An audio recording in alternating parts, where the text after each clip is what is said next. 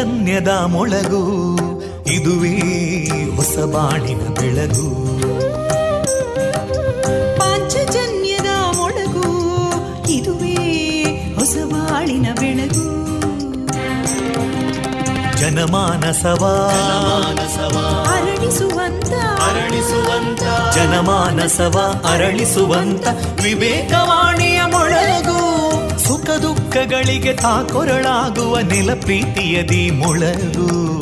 ಇದುವೇ ಹೊಸ ಬಾಣಿನ ಬೆಳಗು. ಇದುವೇ ಪಾಂಚಜನ್ಯದ ಮೊಳಗು. ಇದುವೇ ಪಾಂಚಜನ್ಯದ ಮೊಳಗು. ವಿವೇಕಾನಂದ ವಿದ್ಯಾವರ್ಧಕ ಸಂಘ ಪ್ರವರ್ತಿತ ರೇಡಿಯೋ ಪಾಂಚಜನ್ಯ. ಇದು ಜೀವ ಜೀವದ ಸ್ವರ ಸಂಚಾರ. ತೊಂಬತ್ತು ಬಿಂದು ಎಂಟು ಸ್ವರ ತರಾಂಗಗಳಲ್ಲಿ ಈ ಹೊತ್ತಿನ ಪ್ರಸಾರ ಕಾರ್ಯಕ್ರಮವನ್ನು ಆರಂಭಿಸುತ್ತಿದ್ದೇವೆ. ಆತ್ಮೀಯ ಶ್ರೋತೃ ಬಾಂಧವರಿಗೆ ರೇಡಿಯೋ ಪಾಂಚಜನ್ಯ ಸಮುದಾಯ ಬಾನುಲಿ ಕೇಂದ್ರ ಬಳಗದ ಪರವಾಗಿ ನಾನು ತೇಜಸ್ವಿನಿ ಮಾಡುವ ಪ್ರೀತಿಪೂರ್ವಕ ನಮಸ್ಕಾರಗಳು. ವಂದೇ ಮಾತರಂ. ವಂದೇ ಮಾತರಂ. सुजलां सुफलां मलयज शीतलां सस्यश्यामलां मातरं वन्दे मातरम्। शुभ्रजोत्स्ना पुलकितयामिनीं पुल्लकुसुमिता ध्रुमदळशोभिनीं सुहासिनीं सुमधुरभाषिणीं सुखदां वरदां मातरं वन्दे मातरम् कोटि कोटि कण्ठा कलकलनिनादकराले कोटि कोटि भुजैदृता करकलवाले अबलां केनो मायेतो बले बहुबलधारिणीं नमामि तारिणीं रिपुदलवारिणी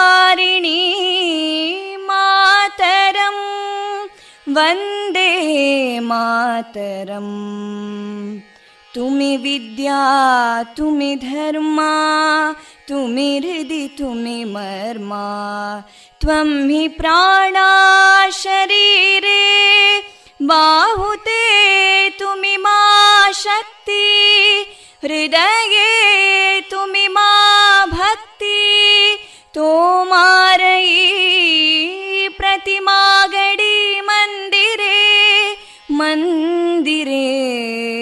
वन्दे मातरम् त्वं हि दुर्गा दशप्रहरणधारिणीं कमलां कमलदलविहारिणीं वाणीं विद्यादायिनीं नमामि त्वां नमामि कमलाम् अमलामतुलां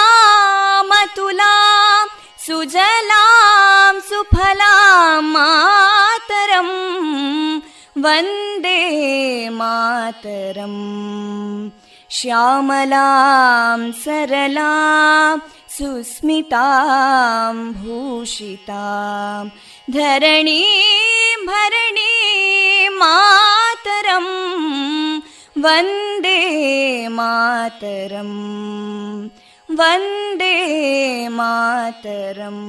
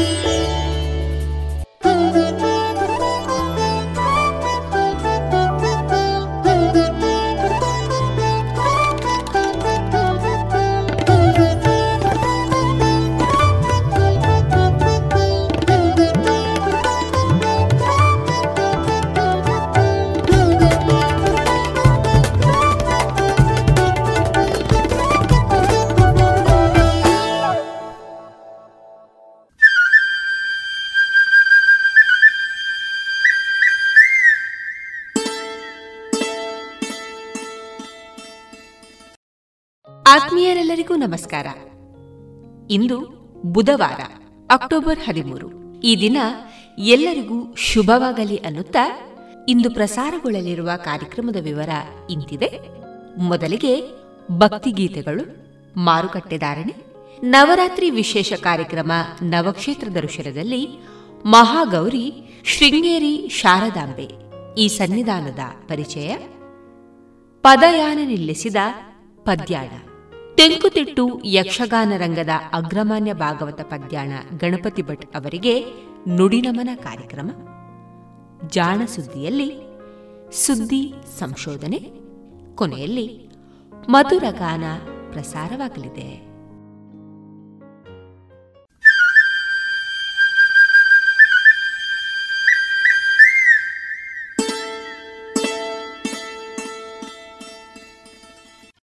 ಇದೀಗ ಮೊದಲಿಗೆ ಭಕ್ತಿ ಗೀತೆಗಳನ್ನ ಕೇಳೋಣ.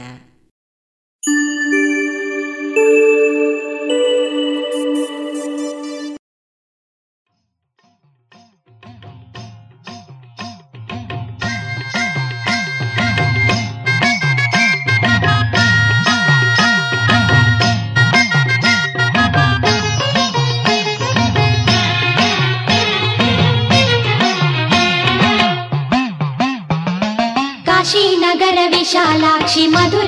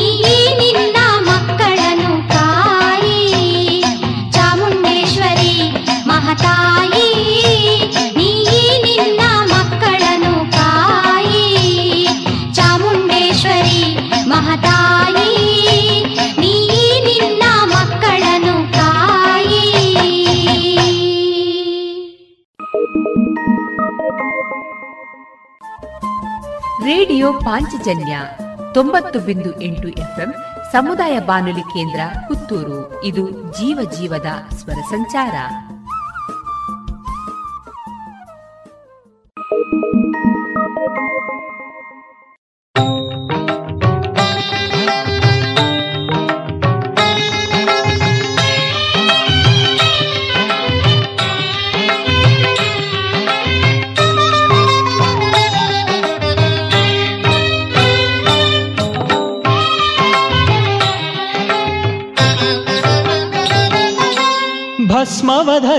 ಶಿವ, ಬ್ರಹ್ಮನ ತಲೆ ತರಿದ ಬ್ರಹ್ಮಹತ್ಯ ಫಲನಿಗೆ ಮೂ ಅಲೆದ ಬಂದ ಶಿವ ತನ್ನ ಮಡದಿ ಬಳಿ, ಅನ್ನಪೂರ್ಣೆ ಮಹಮಾಯೆ ಬಳಿ.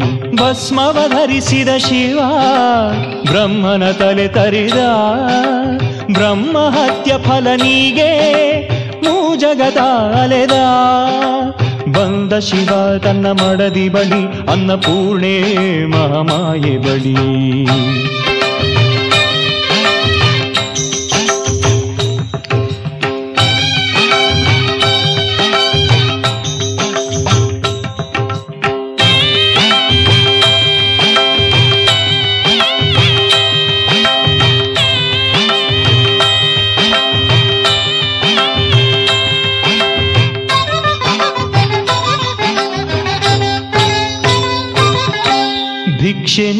ನನ್ನ ಪಾಪ ಕಳೆ ಎಂದು ಅನ್ನಪೂರ್ಣೆಯನು ಬೇಡಿದನು.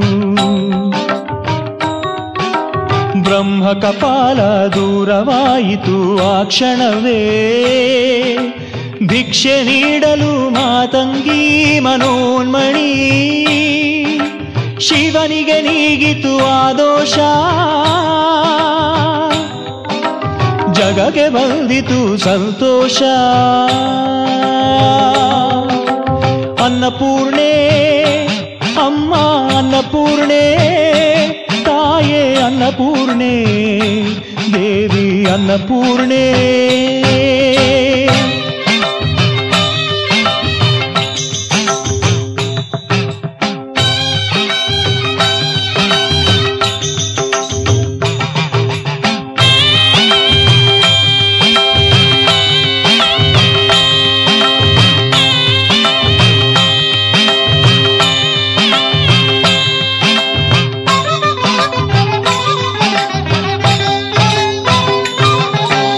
ಭದ್ರಾ ನದಿಯ ಕರೆಯಲಿ ನಿಂತಿದೆ ಆಲಯ. ನಿಜ ಭಕ್ತ ಕೋಟಿಯು ಪೂಜಿಸುವಂತ ದೇವಿಯ. ಕರುನಾಡಿನಲಿ ಹೊರನಾಡಿನಲಿ ತಾಯಿಯ ನಿಲ್ತಿಹಳದೋ ವರವ ನೀಡುತ್ತ ಒಲಿದಿಹಳದೋ ಅನ್ನಪೂರ್ಣೆ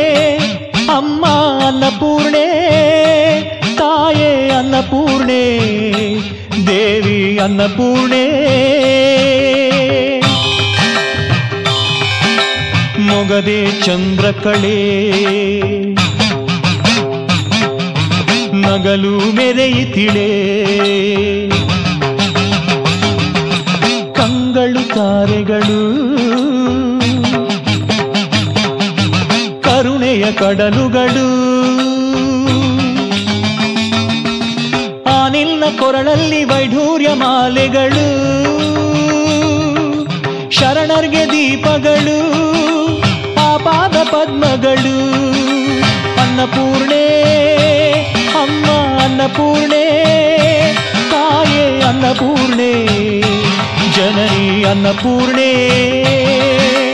ಅನ್ನಪೂರ್ಣೆ, ಅಮ್ಮ ಅನ್ನಪೂರ್ಣೆ, ತಾಯೇ ಅನ್ನಪೂರ್ಣೆ.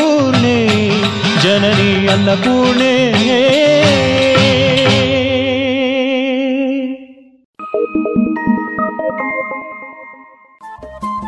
ರೇಡಿಯೋ ಪಾಂಚಜನ್ಯ ತೊಂಬತ್ತು ಬಿಂದು ಎಂಟು ಎಫ್ಎಂ ಸಮುದಾಯ ಬಾನುಲಿ ಕೇಂದ್ರ ಪುತ್ತೂರು. ಇದು ಜೀವ ಜೀವದ ಸ್ವರ ಸಂಚಾರ.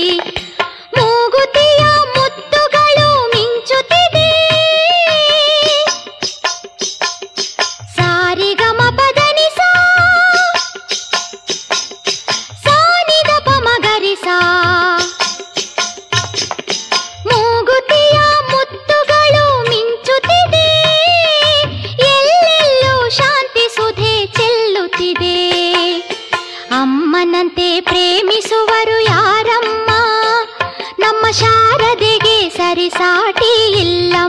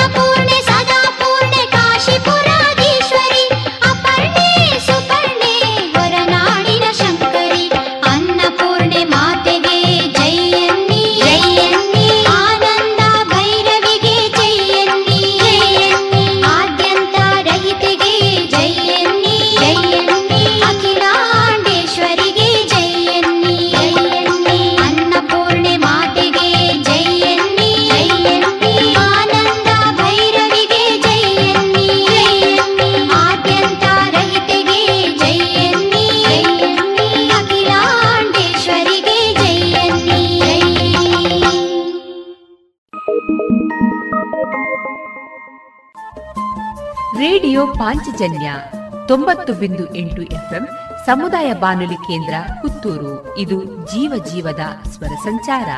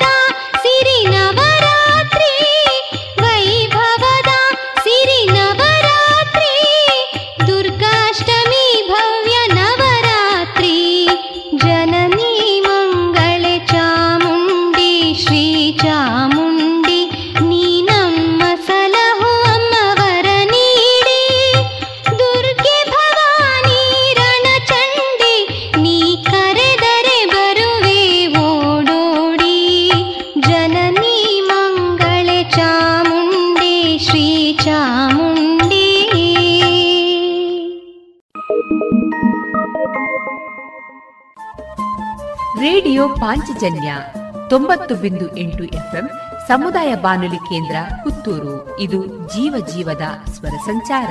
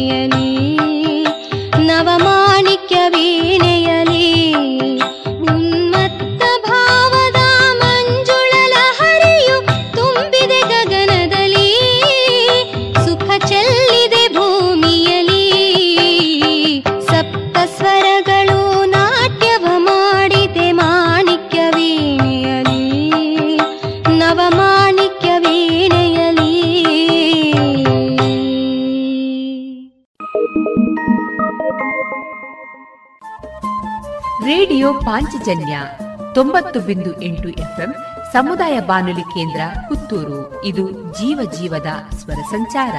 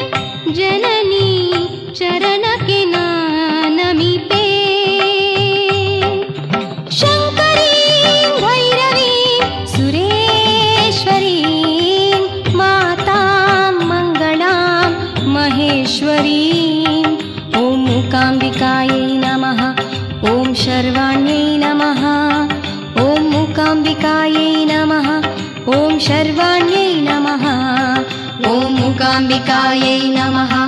ॐ शै नमः। ॐ मूकाम्बिकायै नमः। ॐ सर्वाणि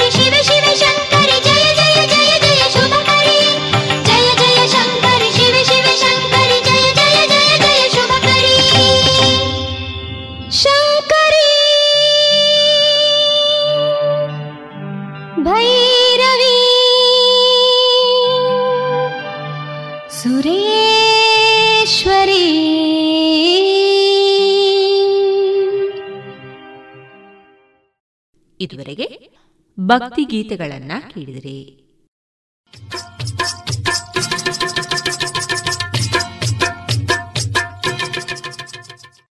ಮಾರುಕಟ್ಟೆ ಧಾರಣೆ ಇಂತಿದೆ. ಹೊಸ ಅಡಿಕೆ ಮುನ್ನೂರ ಎಪ್ಪತ್ತೈದರಿಂದ ನಾಲ್ಕುನೂರ ಇಪ್ಪತ್ತೈದು, ಹಳೆ ಅಡಿಕೆ ನಾಲ್ಕುನೂರ ಎಪ್ಪತ್ತರಿಂದ ಐನೂರು, ಡಬಲ್ ಚೋಲ್ ನಾಲ್ಕುನೂರ ಎಂಬತ್ತೈದರಿಂದ ಐನೂರ ಹದಿನೈದು, ಹಳೆ ಪಟೋರ ಮುನ್ನೂರ ಎಂಬತ್ತರಿಂದ ನಾಲ್ಕುನೂರ ಇಪ್ಪತ್ತೈದು ಹೊಸ ಪಟೋರ ಮುನ್ನೂರ ಇಪ್ಪತ್ತರಿಂದ ಮುನ್ನೂರ ಎಪ್ಪತ್ತ ಐದು ಹಳೆ ಉಳ್ಳಿಗಡ್ಡೆ ಇನ್ನೂರ ಐವತ್ತರಿಂದ ಮುನ್ನೂರ ಹದಿನೈದು, ಹೊಸ ಉಳ್ಳಿಗಡ್ಡೆ ನೂರ ಐವತ್ತರಿಂದ ಇನ್ನೂರ ಐವತ್ತು, ಹಳೆ ಕರಿಗೋಟು ಇನ್ನೂರ ಎಪ್ಪತ್ತರಿಂದ ಇನ್ನೂರ ಎಪ್ಪತ್ತ ಐದು ಹೊಸ ಕರಿಗೋಟು ಇನ್ನೂರರಿಂದ ಇನ್ನೂರ ಐವತ್ತ ಐದು ಕಾಳುಮೆಣಸು ಮುನ್ನೂರ ಐವತ್ತರಿಂದ ನಾಲ್ಕುನೂರ ಹನ್ನೆರಡು, ಒಣಕೊಕ್ಕೋ ನೂರ ನಲವತ್ತರಿಂದ ನೂರ ಎಂಬತ್ತ ಮೂರು ಹಸಿಕೊಕ್ಕೋ ಮೂವತ್ತೈದರಿಂದ ನಲವತ್ತ ಐದು ರಬ್ಬರ್ ಧಾರಣೆ, ಗ್ರೇಡ್ ನೂರ ಅರವತ್ತಾರು ರೂಪಾಯಿ ಐವತ್ತು ಪೈಸೆ, ಲಾಟ್ ನೂರ ಐವತ್ತೈದು ರೂಪಾಯಿ ಐವತ್ತು ಪೈಸೆ ಸ್ಕ್ರಾಪ್ ನೂರರಿಂದ ನೂರ ಎಂಟು ರೂಪಾಯಿ.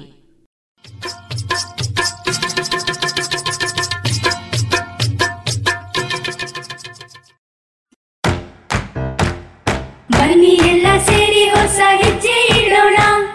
ಬನ್ನಿ ಹೊಸ ನಿರ್ಣಯ ಮಾಡಿ ಬಿಡೋಣ. ಮಾಸ್ಕ್ ಹಾಕದಿದ್ರೆ ದೂರೋಣ ಹೇ ಕರೋನಾವನ್ನು ತಡೆಯೋಣ. ನಾವೆಲ್ಲರೂ ಮಾಡುವ ಸಂಕಲ್ಪ ನಾವೇ ಭರವಸೆ ನೀಡೋಣ. ಮಾಸ್ಕ್ ಹಾಕದಿದ್ರೆ ದೂರೋಣ. ಹೇ ಕರೋನಾವನ್ನು ತಡೆಯೋಣ. ಭಾರತ ಸರ್ಕಾರದ ಮೂಲಕ ಸಾರ್ವಜನಿಕ ಹಿತಾಸಕ್ತಿ ಮೇರೆಗೆ ಪ್ರಕಟಿಸಲಾಗಿದೆ. ರೇಡಿಯೋ ಪಾಂಚಜನ್ಯ. ತೊಂಬತ್ತು ಬಿಂದು ಎಂಟು ಎಫ್ಎಂ ಸಮುದಾಯ ಬಾನುಲಿ ಕೇಂದ್ರ ಪುತ್ತೂರು. ಇದು ಜೀವ ಜೀವದ ಸ್ವರ ಸಂಚಾರ.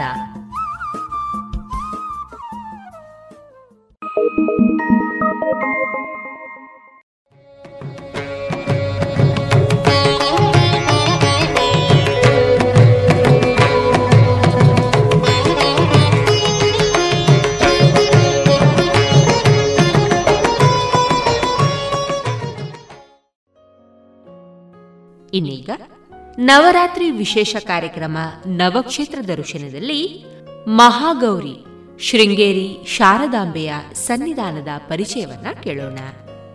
ಈ ಕಾರ್ಯಕ್ರಮದ ಪರಿಕಲ್ಪನೆ ಮತ್ತು ನಿರ್ಮಾಣ ಬಡಕಿಲ ಪ್ರದೀಪ್, ಬರಹ ಶರದಿ ಆರ್ ಫಡ್ಕೆ ಶ್ಲೋಕಾರ್ಥದಲ್ಲಿ ಮಿತ್ತೂರು ಶ್ರೀನಿವಾಸ ಭಟ್ ಹಾಗೂ ದೇವಿ ಸ್ತುತಿಯಲ್ಲಿ ಸ್ವಸ್ತಿ ಕಡಿಯಾಳಿ.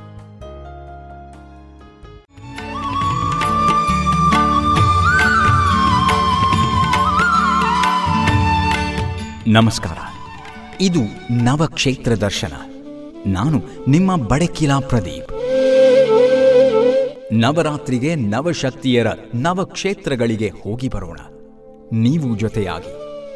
ನವರಾತ್ರಿಯ ಎಂಟನೇ ದಿನವಾದ ಇಂದು ಮಹಾ ಅಷ್ಟಮಿ ತಿಥಿ.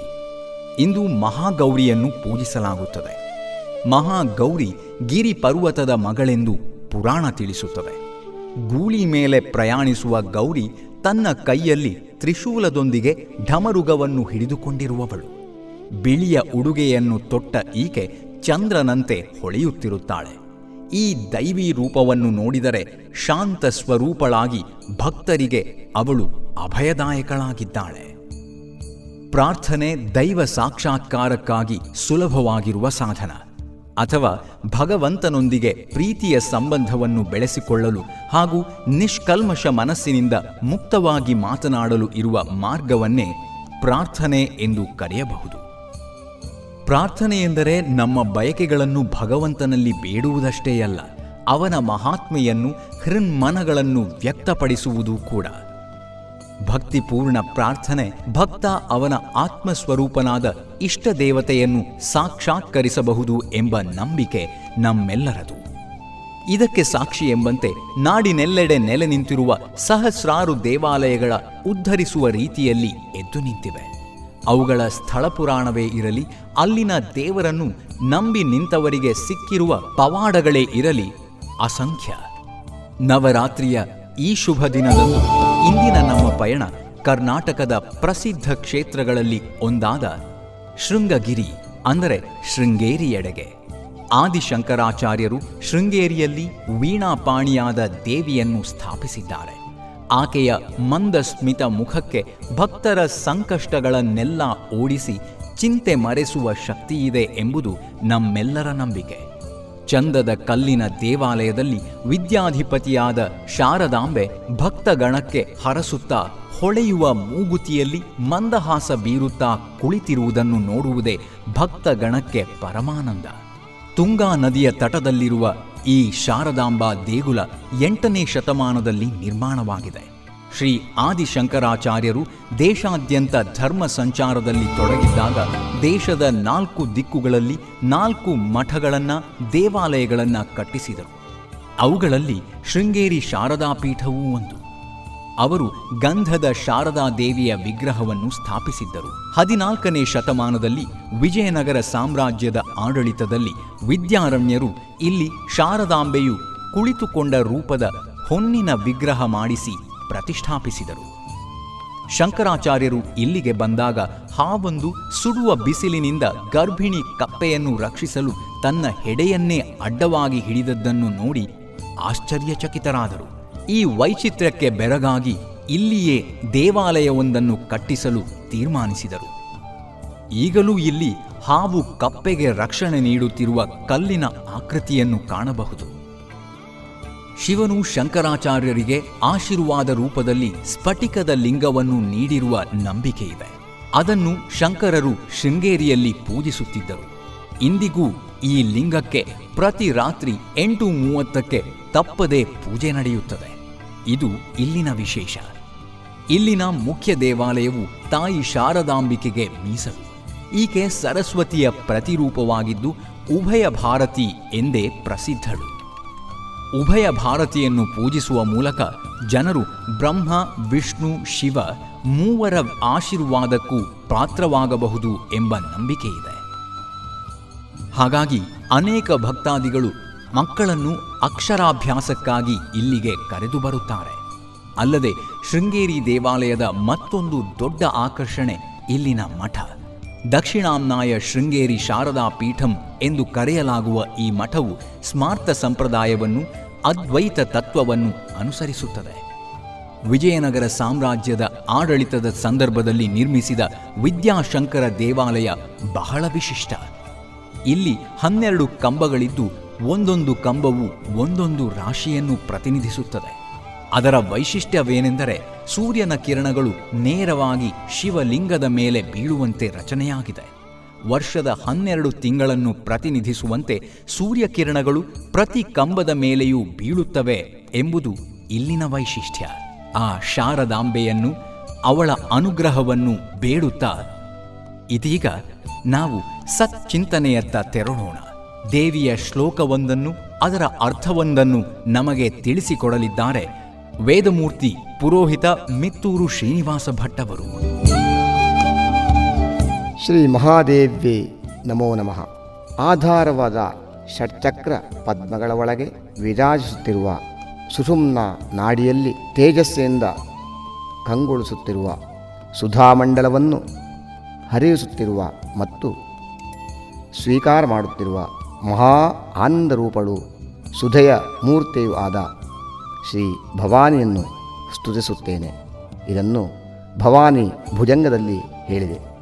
ಷಡಾಧಾರಪಂಕೇರುಹಾಂತರ್ವಿರಾಜತ್ ಸುಷುಮ್ನಾಂತರಾಲೇಷು ತೇಜೋಲ್ಲಸಂತೀಂ ಸುಧಾಮಂಡಲಂ ದ್ರಾವಯಂತೀಂ ಪಿಬಂತೀಂ ಸುಧಾಮೂರ್ತಿಮೀಡೆ ಮಹಾನಂದರೂಪಾಂ ಅದೇ ರೀತಿಯಾಗಿ ನಮ್ಮ ದೇಹದ ಮೂಲಾಧಾರ, ಸ್ವಾಧಿಷ್ಠಾನ, ಮಣಿಪೂರ, ಅನಾಹತ, ವಿಶುದ್ಧ, ಆಜ್ಞಾ ಎಂಬ ಆರು ಚಕ್ರಗಳ ಮೇಲೆಯೂ ಆ ಮಹಾದೇವಿಯ ವಾಸವಿರುತ್ತದೆ. ಆದ್ದರಿಂದಲೇ ಸಹಸ್ರಾದಲ್ಲಿ ಆ ಮಹಾದೇವಿಯು ಇರುತ್ತಾಳೆ. ಇವಳನ್ನು ವರ್ಣನೆ ಮಾಡಲು ಅಸಾಧ್ಯವು.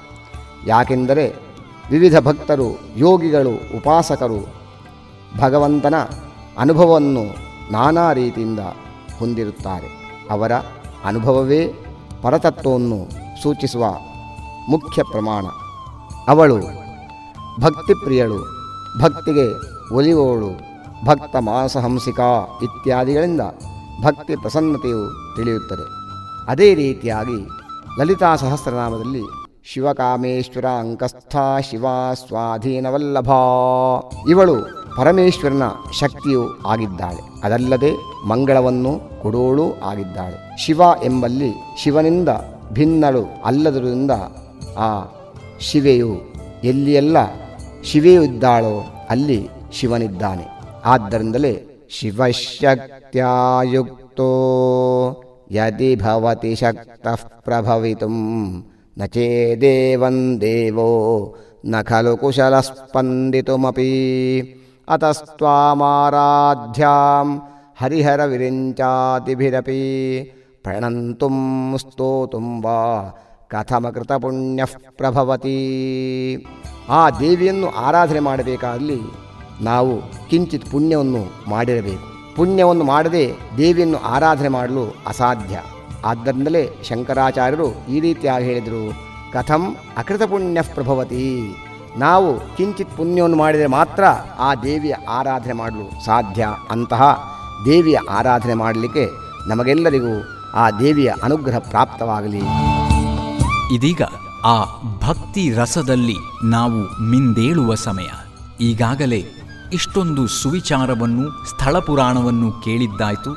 ಭಕ್ತಿ ಗೀತೆಯೊಂದನ್ನು ಕೇಳಿ ಬರೋಣ ನಮ್ಮೊಡನಿದ್ದಾರೆ ಸ್ವಸ್ತಿ ಕಡಿಯಾಳಿ. ಕಾವೇರಿ ನೀರ ಅಭಿಷೇಕಕ್ಕಾಗಿ ನಿನಗಾಗಿ ನಾ ತಂದೆ ನಮ್ಮ. ಕಂಪನ್ನು ಚೆಲ್ಲೋ ಸುಮರಾಶಿಯಿಂದ ಹೂಮಾಲೆ ಕಟ್ಟಿರುವೆ ನಮ್ಮ. ಬಂಗಾರ ಕಾಲ್ಗೆಚ್ಚೆನಾದ ನಮ್ಮ ಮನೆಯೆಲ್ಲವ ತುಂಬುವಂತೆ. ಬಂಗಾರ ಕಾಲ್ಗೆಚ್ಚೆನಾದ ನಮ್ಮ ಮನೆಯೆಲ್ಲವ ತುಂಬುವಂತೆ. ನಲಿಯುತ್ತ ಕುಣಿಯುತ್ತ? ಒಲಿದು ಬಾ, ನಮ್ಮ ಮನೆಗೆ ಬಾ. ಕಮಲದ ಮೊಗದೋಳೆ ಕಮಲದ ಕಣ್ಣೋಳೆ, ಕಮಲವ ಕೈಯಲ್ಲಿ ಹಿಡಿದೋಳೆ. ಕಮಲವ ಕೈಯಲ್ಲಿ ಹಿಡಿದೋಳೆ.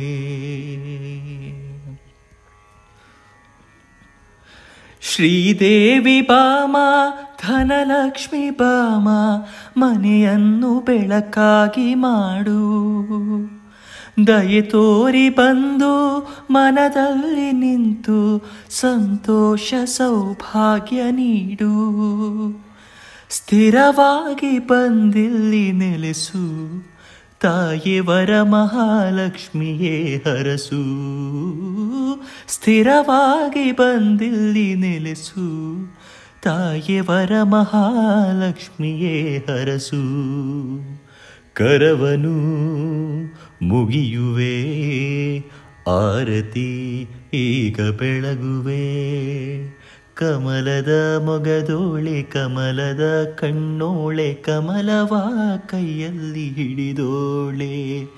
ಕಮಲದ ಮುಗದೋಳೆ, ಕಮಲದ ಕಣ್ಣೋಳೆ, ಕಮಲವ ಕೈಯಲ್ಲಿ ಹಿಡಿದೋಳೆ.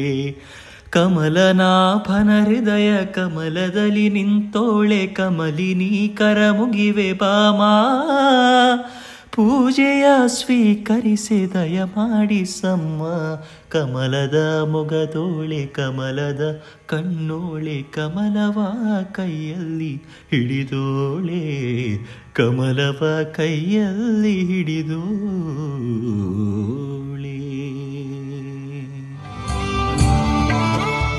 ಇದು ಇಂದಿನ ನವಕ್ಷೇತ್ರ ದರ್ಶನ. ನಾನು ನಿಮ್ಮ ಬಡಕಿಲಾ ಪ್ರದೀಪ್. ನಾಳೆ ಇನ್ನೊಂದು ಕ್ಷೇತ್ರ ದರ್ಶನದೊಂದಿಗೆ ನಿಮ್ಮೊಂದಿಗೆ ಹಾಜರಾಗಲಿದ್ದೇನೆ. ಅಲ್ಲಿಯವರೆಗೆ ನಮಸ್ಕಾರ.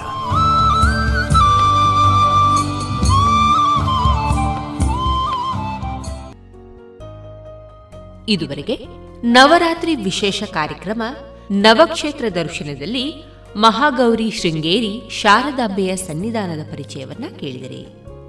ಇನ್ನು ನಾಳೆ ಸಂಚಿಕೆಯಲ್ಲಿ ಮತ್ತಷ್ಟು ಹೊಸ ಸನ್ನಿಧಾನದ ಪರಿಚಯದೊಂದಿಗೆ ಮತ್ತೆ ಭೇಟಿಯಾಗೋಣ.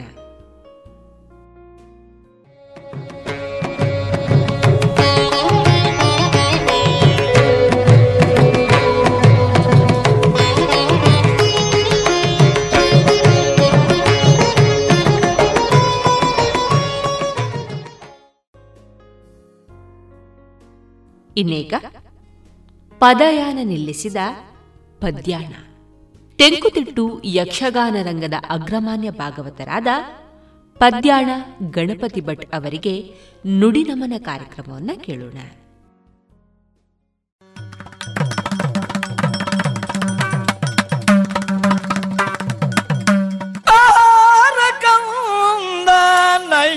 ನೀನು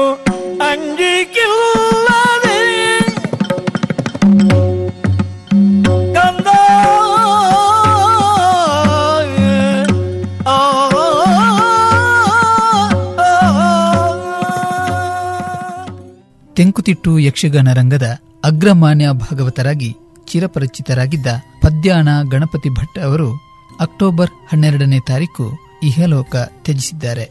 ಐದು ದಶಕಗಳ ಕಾಲ ತೆಂಕುತಿಟ್ಟು ಯಕ್ಷರಂಗದಲ್ಲಿ ಭಾಗವತಿಕೆ ಮಾಡಿ ಮೆರೆದಿದ್ದ ಗಣಪತಿ ಭಟ್ಟರು ಗುರುಮುಖಿಯನ್ನ ಕಲಿತ ಯಕ್ಷಗಾನ ವಿದ್ಯೆಯನ್ನು ಗಟ್ಟಿಯಾಗಿ ಆಧರಿಸಿ ಯಕ್ಷಗಾನದ ಪರಂಪರೆಯನ್ನು ಒಂದು ತಲೆಮಾರಿನುದ್ದಕ್ಕೂ ಸಾಕಿ ಬೆಳೆಸಿ ಮುಂದುವರಿಸಿದ ಕೀರ್ತಿ ಅವರದ್ದು. ಭಾಗವತಿಕೆಯಲ್ಲಿ ಪದ್ಯಾಣ ಶೈಲಿಯನ್ನೇ ಹುಟ್ಟುಹಾಕಿರುವ ಇವರು ಜನರಿಂದ ಅಪಾರ ಮೆಚ್ಚುಗೆಯನ್ನ ಪಡೆದವರು.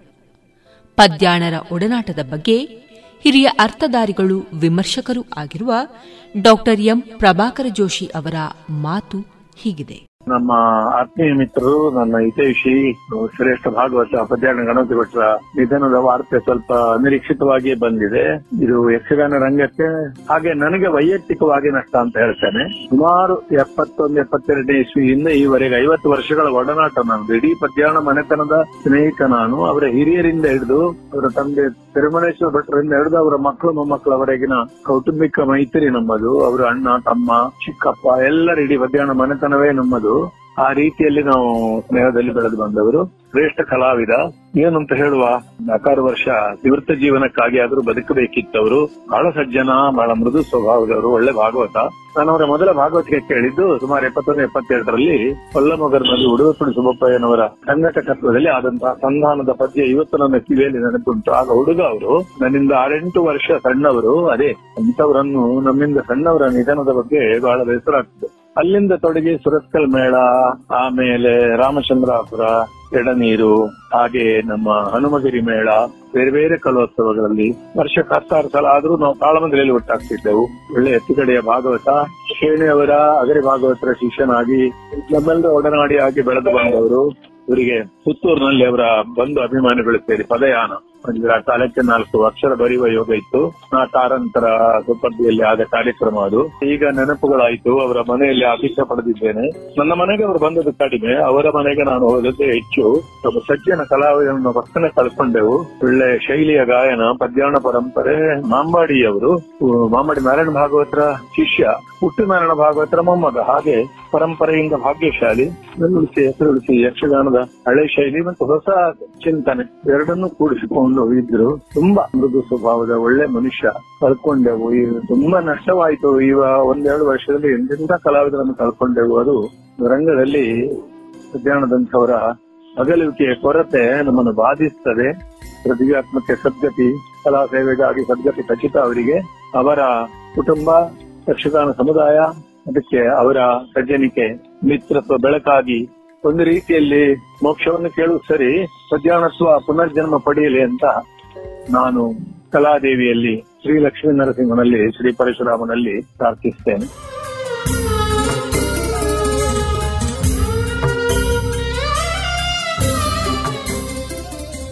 ತೆಂಕುತಿಟ್ಟಿನ ಜನಪ್ರಿಯ ಮೇಳಗಳಾದ ಹೊಸನಗರ ಮೇಳ, ಎಡನೀರು ಮೇಳ, ಹನುಮಗಿರಿ ಮೇಳಗಳಲ್ಲಿ ಪ್ರಧಾನ ಭಾಗವತರಾಗಿ ಸೇವೆ ಸಲ್ಲಿಸುತ್ತಿದ್ದ ಪದ್ಯಾಣರು ತನ್ನ ಯಕ್ಷಗಾನದ ಹಾಡಿನ ಮೂಲಕವೇ ಜನರ ಮನಸ್ಸು ಗೆದ್ದವರು. ಇವರ ಸೋದರರು ಸೇರಿದಂತೆ ಪದ್ಯಾಣ ಕುಟುಂಬವೇ ತೆಂಕುತಿಟ್ಟಿನ ಯಕ್ಷಗಾನಕ್ಕೆ ಸಾಕಷ್ಟು ಸೇವೆ ನೀಡಿದೆ.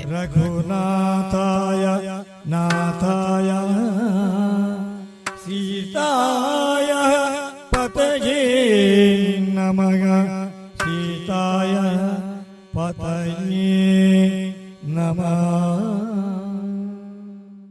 ಕಟೀಲು ಮೇಳದ ಹಿರಿಯ ವೇಷಧಾರಿ, ಅರ್ಥಧಾರಿಯೂ ಆಗಿರುವ ಸುಣ್ಣಂಬಳ ವಿಶ್ವೇಶ್ವರ ಭಟ್ ಅವರು ವಿವರಿಸಿದ್ದು ಹೀಗೆ. ತೆಂಕುತಿಟ್ಟಿನ ಯಕ್ಷಗಾನದ ಹಿಮ್ಮೇಳದಲ್ಲಿ ಒಂದು ಅಪೂರ್ವವಾದ ಸಾಧನೆಯನ್ನು ಮಾಡಿದ ವ್ಯಕ್ತಿಯವರು. ಸಾಮಾನ್ಯವಾಗಿ ತೆಂಕುತಿಟ್ಟು ಯಕ್ಷಗಾನದಲ್ಲಿ ಈಗ ಮೊದಲಿನಿಂದ ಗುರುತಿಸಿಕೊಂಡು ಬಂದ ಹಾಗೆ ಮೂರು ಪ್ರಭೇದಗಳು ಕಾಣಿಸ್ತವೆ. ಭಾಗವತಿಗೆಯ ಶೈಲಿಯಲ್ಲಿ ಒಂದು ಬಲಿಪನಾರಾಯಣ ಭಾಗವತರ ಶೈಲಿ ಅಂದ್ರೆ ಬಲಿಪ ಶೈಲಿ ಅಂತ ಹೇಳೋದು. ಇನ್ನೊಂದು ಅಗರಿ ಶ್ರೀನಿವಾಸ ಭಾಗವತರ ಹಾಡುವಂತಹ ವಿಧಾನ. ಅದನ್ನು ಅಗರಿ ಶೈಲಿ ಅಂತ ತೆಂಕುತಿಟ್ಟಿನ ಯಕ್ಷಗಾನ ಗೊತ್ತಿದ್ದವರಲ್ಲಿ ಗುರುತಿಸುತ್ತಾರೆ ಇನ್ನೊಂದು ಸಂಗೀತಕ್ಕೆ ಹೆಚ್ಚು ಪ್ರಾಶಸ್ತ್ಯವನ್ನು ನೀಡಿದ ದಾಮೋದರ ಮಂಡೇಶ್ವರ ಶೈಲಿ. ಹೀಗೆ ಮೂರು ಪ್ರಭೇದಗಳು ಬೇರೆ ಬೇರೆ ನಮಗೆ ಗುರುತಿಸಲ್ಪಡ್ತದೆ. ಈ ಮೂರು ಪ್ರಭೇದಗಳು ಚಾಲ್ತಿಯಲ್ಲಿದ್ದಂತಹ ಕಾಲಘಟ್ಟದಲ್ಲಿ ಒಂದು ಯಕ್ಷಗಾನ ರಂಗಕ್ಕೆ ಬೆಳಕಿಗೆ ಬಂದವರು ಪದ್ಯಾನ ಗಣಪತಿ ಭಟ್ರು ಅವರಲ್ಲಿ ಅವರ ಮನೆತನದ ಹಿನ್ನೆಲೆಯಿಂದ ಬಂದ ಅವರ ಅಜ್ಜನ ಬಳುವಳಿಯಾದ ಪರಂಪರಾನುಗತವಾದಂತಹ ವಿಧಾನವೂ ಇದೆ. ಆಮೇಲೆ ಮಂಡೆಚ್ಚರ ಶೈಲಿ, ಅಂದ್ರೆ ಹೊಸ ಹೊಸ ರಾಗಗಳನ್ನು ಯಕ್ಷಗಾನಕ್ಕೆ ಅಳವಡಿಸಿ, ಹಾಗೆಂದು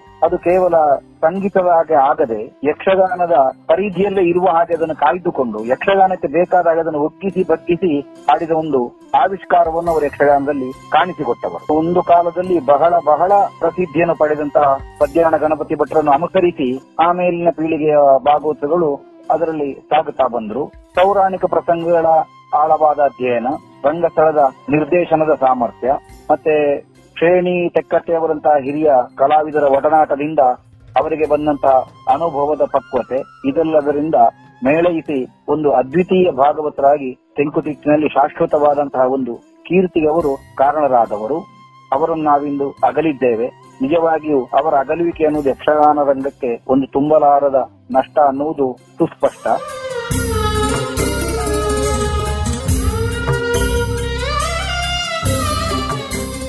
ಸಾವಿರದ ಒಂಬೈನೂರ ಐವತ್ತೈದರ ಜನವರಿ ಇಪ್ಪತ್ತೊಂದರಂದು ದಕ್ಷಿಣ ಕನ್ನಡ ಜಿಲ್ಲೆಯ ಸುಳ್ಯ ತಾಲೂಕಿನ ಕಲ್ಮಡ್ಕ ಸಮೀಪ ಗೊಳ್ತಜೆ ಎಂಬಲ್ಲಿ ತಿರುಮಲೇಶ್ವರ ಭಟ್ ಮತ್ತು ಸಾವಿತ್ರಿ ಅಮ್ಮ ದಂಪತಿಯ ಮಗನಾಗಿ ಗಣಪತಿ ಭಟ್ಟರು ಜನಿಸಿದ್ರು. ಗಣಪತಿ ಭಟ್ಟರು ಮೂಲತಃ ಬಂಟ್ವಾಳ ತಾಲೂಕಿನ ಕರೋಪಾಡಿ ಗ್ರಾಮದ ಪದ್ಯಾಣ ಕುಟುಂಬದವರು. ಹದಿನಾರನೇ ವಯಸ್ಸಿನಲ್ಲಿ ಗಣಪತಿ ಭಟ್ಟರು ಚೌಡೇಶ್ವರಿ ಮೇಳಕ್ಕೆ ಸಂಗೀತಗಾರರಾಗಿ ಸೇರುವ ಮೂಲಕ ತಮ್ಮ ಪದಯಾನ ಆರಂಭಿಸಿ ಅಲ್ಲಿಂದ ನಂತರ ತಿರುಗಿ ನೋಡಲೇ ಇಲ್ಲ. ಸ್ಮರಿದಯ್ಯ ರಾಮ ಮಂತ್ರ.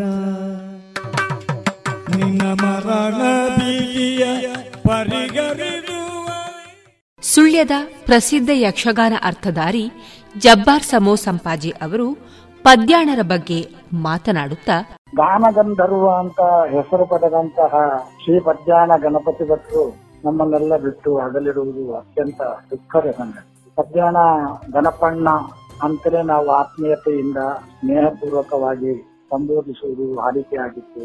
ಅಂತ ಗಣಪಣ್ಣನನ್ನು ನಾನು ಸಣ್ಣ ಪ್ರಾಯದಲ್ಲಿ ಕಲ್ಲುಗುಂಡಿಯಲ್ಲಿ ಬಹಳ ಸಲ ಕಂಡ ಆಗ ನಮ್ಮ ಕಲ್ಲುಗುಂಡಿಯಲ್ಲಿ ಡಾಕ್ಟರ್ ವೆಂಕಟೇಶ್ವರ ಭಟ್ರು, ಡಾಕ್ಟರ್ ಜಿ ಕೆ ಎಸ್ ಭಟ್ರು, ಮತ್ತೆ ರಾಮನ್ ರವಿಗಳು ಅಂದ್ರೆ ಶ್ರೀಮಂತ ರವಿಗಳ ತಂದೆ.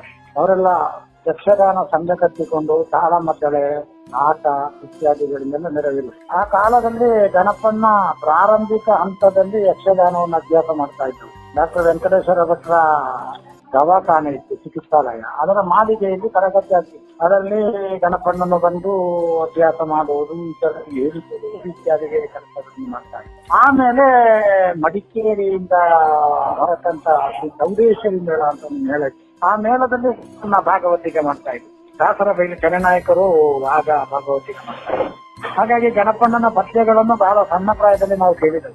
ಆಮೇಲೆ ಸುರತ್ಕನ ಮೇಳದಲ್ಲಂತೂ ಸುಪ್ರಸಿದ್ಧರಾದರೂ ಅವರ ಪದ್ಯಗಳನ್ನು ಕೇಳುವುದಕ್ಕಾಗಿ ಆಟ ನೋಡಿ, ನೋಡುವುದಕ್ಕೆ ಬರುತ್ತಿದ್ದಂತಹ ರಸಿಕರು ಸೇನೆಯವರಿದ್ದಾರೆ ಕಟ್ಟೆಯವರಿದ್ದಾರೆ ರಮೇಶಾಚಾರ್ಯರಿದ್ದಾರೆ, ಅಗರಿಯವರಿದ್ದಾರೆ ಹೀಗೆಲ್ಲ ಒಂದು ಪ್ರತೀತಿಯಿಂದ ಸುರತ್ಕಲ್ ಮೇಳಕ್ಕೆ ಬರ್ತಾ ಇದ್ರಲ್ಲ. ಹಾಗೆ ಗಣಪನನ ಪದ್ಯವನ್ನು ಗೆಲ್ಲಿಕ್ಕೆ ಆಟಕ್ಕೆ ಹೋಗುದಂದ್ರೆ ಗಣಪನನ ಪದ್ಯ ಗೆಲ್ಲಿಕ್ಕೆ ಅಂತ ಹೇಳೋ ಭಾವನೆ. ಅಷ್ಟು ಸುಪ್ರಸಿದ್ಧರಾದಂತಹ ಗಣಪನನನ್ನು ನಾನು ನನ್ನ ಪ್ರಾಯದಲ್ಲೇ ಕಂಡವ. ತಾಳಮದ್ದಲೆಗಳಲ್ಲಿ ಅವರದು ಇನ್ನಿಲ್ಲದ ಖ್ಯಾತಿ, ಇನ್ನಿಲ್ಲದ ಅದ್ಭುತವಾದ ಸ್ಥಿತಿ ತಾಳಮದ್ದಲೆಗೂ ಯಕ್ಷಗಾನ ಬಯಲಾಟಕ್ಕೂ ವ್ಯತ್ಯಾಸ ಕಾಣಿಸುವ ಹಾಗೆ ಪದ್ಯ ಹೇಳಲಿಕ್ಕೆ ಪ್ರತ್ಯೇಕ ಚಾಕಚಕ್ಯತೆ ಬೇಕು. ಅಂದ್ರೆ ಎಲ್ಲರಿಗೂ ಅದು ಈಗ ಉಂಟೋ ಇಲ್ವೋ ಎನ್ನುವುದಾದ ಜಿಜ್ಞಾಸೆ ಅಲ್ಲ, ಅದರ ವಿಮರ್ಶೆ ಅಲ್ಲ. ಆದ್ರೆ ಎದ್ದು ಕಾಣಿಸಬೇಕು, ಆಟಕ್ಕೂ ಕೂಟಕ್ಕೂ ವ್ಯತ್ಯಾಸ. ಊಟದ ಪಥ್ಯಗಳನ್ನು ಹೇಳುವುದಕ್ಕೂ, ಆಟದ ಪದ್ಯಗಳನ್ನು ಹೇಳುವುದಕ್ಕೂ ವ್ಯತ್ಯಾಸ ಇದೆ. ಆ ವ್ಯತ್ಯಾಸವನ್ನು ಪ್ರತ್ಯೇಕವಾಗಿ ತೋರುವಂತೆ ಕಾಣಿಸುತ್ತಿದ್ದ ಒಂದು ನೈಪುಣ್ಯತೆ ಅಧ್ಯಯನರಿಗೆ ಉಳಿದಿದೆ ಅವರು ಅಗ್ರಸ್ಥಾನದಲ್ಲಿ ನಿಂತು ಅರ್ಥ ಹೇಳುತ್ತಿದ್ದ ಕಾಲದಲ್ಲಿ ರಾಮಾಗ ಅರ್ಥ ಹೇಳುತ್ತಿದ್ದ ಕಾಲದಲ್ಲಿ ಗಣಪನ್ನ ಅದ್ಭುತವಾದಂತ ಪದ್ಯಗಳನ್ನು ಹೇಳ್ತೀನಿ ಅವರ ತುಳುವಿನ ಪದ್ಯಗಳು ಕೂಡ ಬಹಳ ಪ್ರಸಿದ್ಧ. ಅವರಿಗೆ ಎತ್ತಿ ಹಿಡಿತಾ ಇತ್ತು ಕನ್ನಡದಲ್ಲಿ ಇದ್ದ ಹಾಗೆ. ಪ್ರತ್ಯೇಕವಾದಂತಹ ಆಲಾಪದ ಕ್ರಮ ಏರು ಪದ್ಯ ಮಂದ್ರಸ್ಥಾಯಿಯ ಪದ್ಯ, ಲಘು ಶೈಲಿಯ ಪದ್ಯ, ಘನವಾಗಿ ಹೇಳಬೇಕಾದ ಪದ್ಯ ಸ್ತ್ರೀ ಪದ್ಯ, ವಿದೂಷಕನ ಪಾತ್ರದ ಪದ್ಯ, ರಾಜವೇಷದ ಪದ್ಯ, ನಾಟ್ಯಸೇವಕದ ಪದ್ಯ, ಇದೆಲ್ಲವನ್ನು ರಂಗಪ್ರಜ್ಞೆಯಿಂದ ಆಯಾಯ ಭಾವಕ್ಕೆ ಅನುಸಾರವಾಗಿ ಪಾತ್ರ ವೈವಿಧ್ಯಗಳಿಗೆ ಅನುಸಾರವಾಗಿ ಹೇಳುವ ಒಂದು ಕಲೆ ಗಣಪಣ್ಣನಿಗೆ ಸಿದ್ಧಿ ಅದರೊಳಗೊಬ್ಬ ಕಲಿಯುವ ವಿದ್ಯಾರ್ಥಿ ಇದ್ದ ಅಂತ ನನಗೆ ಅನ್ನಿಸಿ ಬದುಕಿರುವವರೆಗೂ ನನ್ನ ಪದ್ಯ ಹೇಗಾಯಿತು? ತುಳುವಿನಲ್ಲಿ ಕೇಳ್ತಿದ್ರು, ಎಲ್ಲ ಪದ್ಯ ಎಂಚಂಡ ಮಾರಾಯ ಈಗ ಕೇಳಬೇಕಾದ ಅಗತ್ಯ ಇಲ್ಲ ಗಣಪಣ್ಣನಿಗೆ ಅನೇಕ ಕಾಲದಿಂದ, ಅನೇಕ ವರ್ಷಗಳಿಂದ ಪದ್ಯ ಹೇಳುತ್ತಾ ರಂಜಿಸ್ತಾ ಬಂದ ಗಣಪಣ್ಣ ಅದನ್ನು ಕೇಳಬೇಕಾದ ಅಗತ್ಯ ಅವರೊಳಗೊಬ್ಬ ವಿನಮ್ರ ಭಾವದ ವಿದ್ಯಾರ್ಥಿ. ಪ್ರತಿ ಕ್ಷಣದಲ್ಲೂ ಹಸ್ತನ್ನು ಕಲಿಯಬೇಕೆಂಬ ದಾಹ ಎದುಗಿಸಿಕೊಂಡಂತ ಒಬ್ಬ ವಿದ್ಯಾರ್ಥಿಯ ಸಿಗಿತವನ್ನು ನಾವು ಕಾಣ್ತೀವಿ. ಗಣಪಣ್ಣನ ಪದ್ಯಗಳ ಅನೇಕ ತಾಳಮದ್ದಳೆಗಳಿಗೆ ನಾನು ಅರ್ಥ ಹೇಳಿದ್ದೇನೆ. ಅದರಿಂದ ಗಾನ ಗಂಧರ್ವರೇ ಆಗಿದ್ದಂತಹ ರಂಗ ನಿರ್ದೇಶನ ಮಾಡುವುದರಲ್ಲಿ ಸರ್ವ ಕೋವಿದರಾಗಿದ್ದಂತ ಸರ್ವ ಸಮರ್ಥರಾಗಿದ್ದಂತ ಗಣಪಣ್ಣನನ್ನು ಇಲ್ಲ ಅಂತ ಹೇಳಿ ಗುರುತಿಸುವುದೇ ಕಷ್ಟ.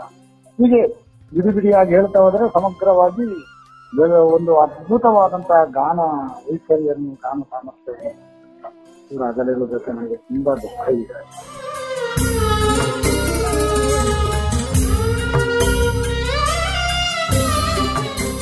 ಸುರತ್ಕಲ್ ಮೇಳಗಳಲ್ಲಿ ಡಾಕ್ಟರ್ ಶೇನಿ ಗೋಪಾಲಕೃಷ್ಣ ಭಟ್, ವಿದ್ವಾಂಸ ಶಂಕರನಾರಾಯಣ ಸಾಮಗ, ತೆಕ್ಕಟ್ಟೆ ಆನಂದ ಮಾಸ್ತರ್, ಕುಂಬ್ಳೆ ಸುಂದರ್ರಾವ್ ಮೊದಲಾದ ಕಲಾವಿದರ ಒಡನಾಟದಲ್ಲಿ ವಿಜೃಂಭಿಸಿದ್ದರು. ಅಭಿಮಾನಿಗಳಿಂದ ಪದ್ಯಾಣ ಪದಾಯಾನ ಎಂಬ ಅಭಿನಂದನಾ ಗ್ರಂಥವೂ ಸೇರಿದಂತೆ ಹಲವಾರು ಪ್ರಶಸ್ತಿ ಸನ್ಮಾನಗಳಿಗೆ ಇವರು ಪಾತ್ರರಾಗಿದ್ರು.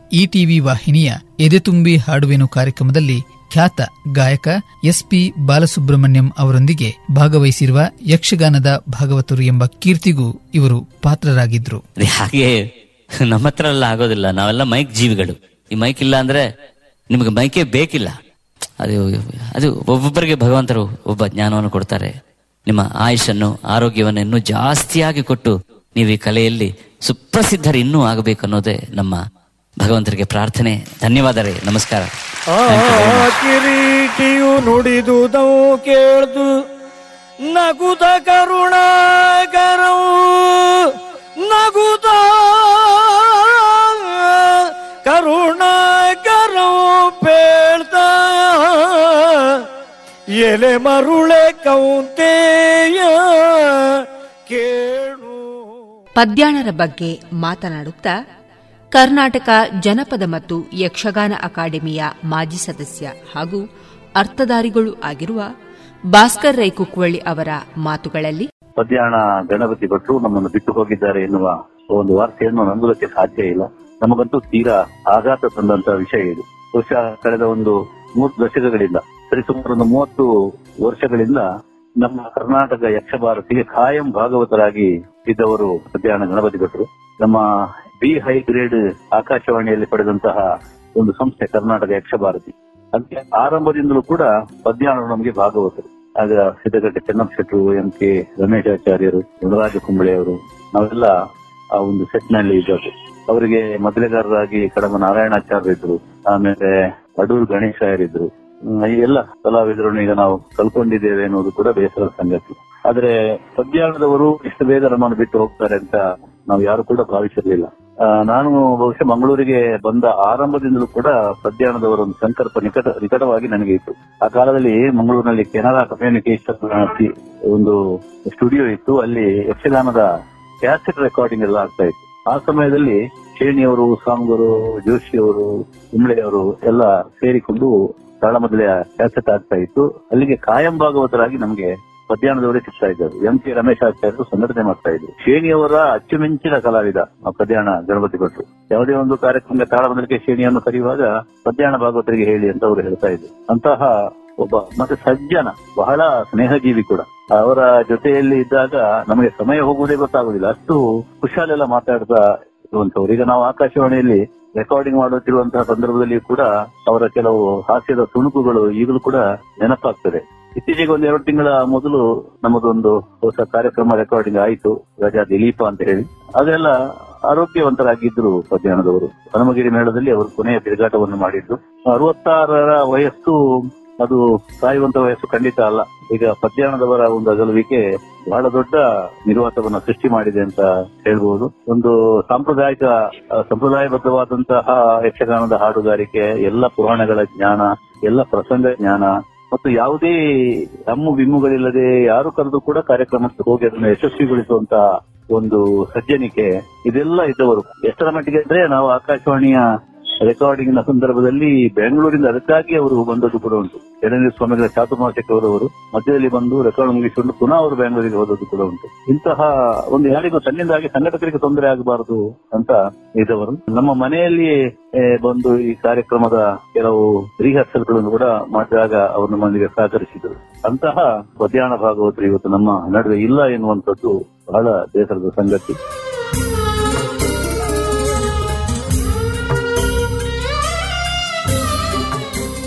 ತೆಂಕುತಿಟ್ಟು ಯಕ್ಷಗಾನದ ಭಾಗವತ ಗಾನ ಗಂಧರ್ವವೆಂದೇ ಖ್ಯಾತರಾಗಿದ್ದ ಪದ್ಯಾಣ ಗಣಪತಿ ಭಟ್ ಅವರ ನಿಧನ ವಾರ್ತೆ ಅಪಾರ ಯಕ್ಷಾಭಿಮಾನಿಗಳಿಗೆ ಆಘಾತ ನೀಡಿದೆ. ನಾಲ್ಕು ದಶಕಗಳಿಂದ ಅವರ ಯಕ್ಷಗಾನ ಕಲಾಯಾನ ಮುಂದುವರೆದಿತ್ತು.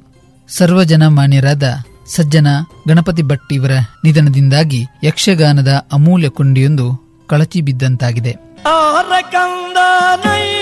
ನೀನು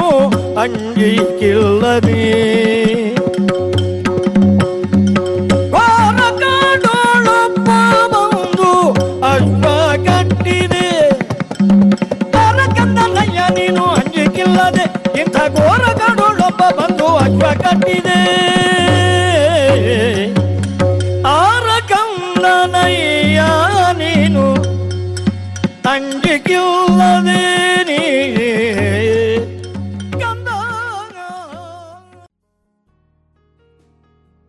ತೆಂಕುತಿಟ್ಟು ಯಕ್ಷಗಾನ ರಂಗದ ಅಗ್ರಮಾನ್ಯ ಭಾಗವತರಾದ ಪದ್ಯಾಣ ಗಣಪತಿ ಭಟ್ ಅವರಿಗೆ ನಮ್ಮ ರೇಡಿಯೋ ಪಾಂಚಜನ್ಯದ ವತಿಯಿಂದ ನುಡಿನಮನವನ್ನ ಸಲ್ಲಿಸುತ್ತಾ ಪದಯಾನ ನಿಲ್ಲಿಸಿದ ಪದ್ಯಾಣ, ನುಡಿನಮನ ಕಾರ್ಯಕ್ರಮವನ್ನ ಕೇಳಿದಿರಿ.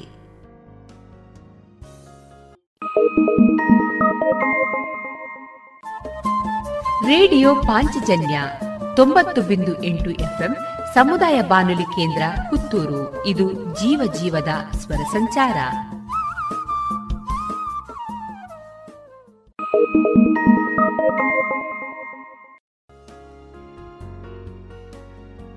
ಇನ್ನು ಮುಂದೆ ಕೇಳಿ ಜಾಣ ಸುದ್ದಿ.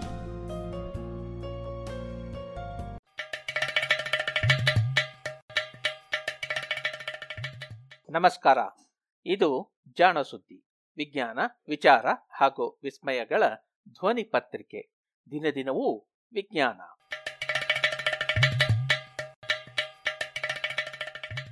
ಸುದ್ದಿ ಸಂಶೋಧನೆ.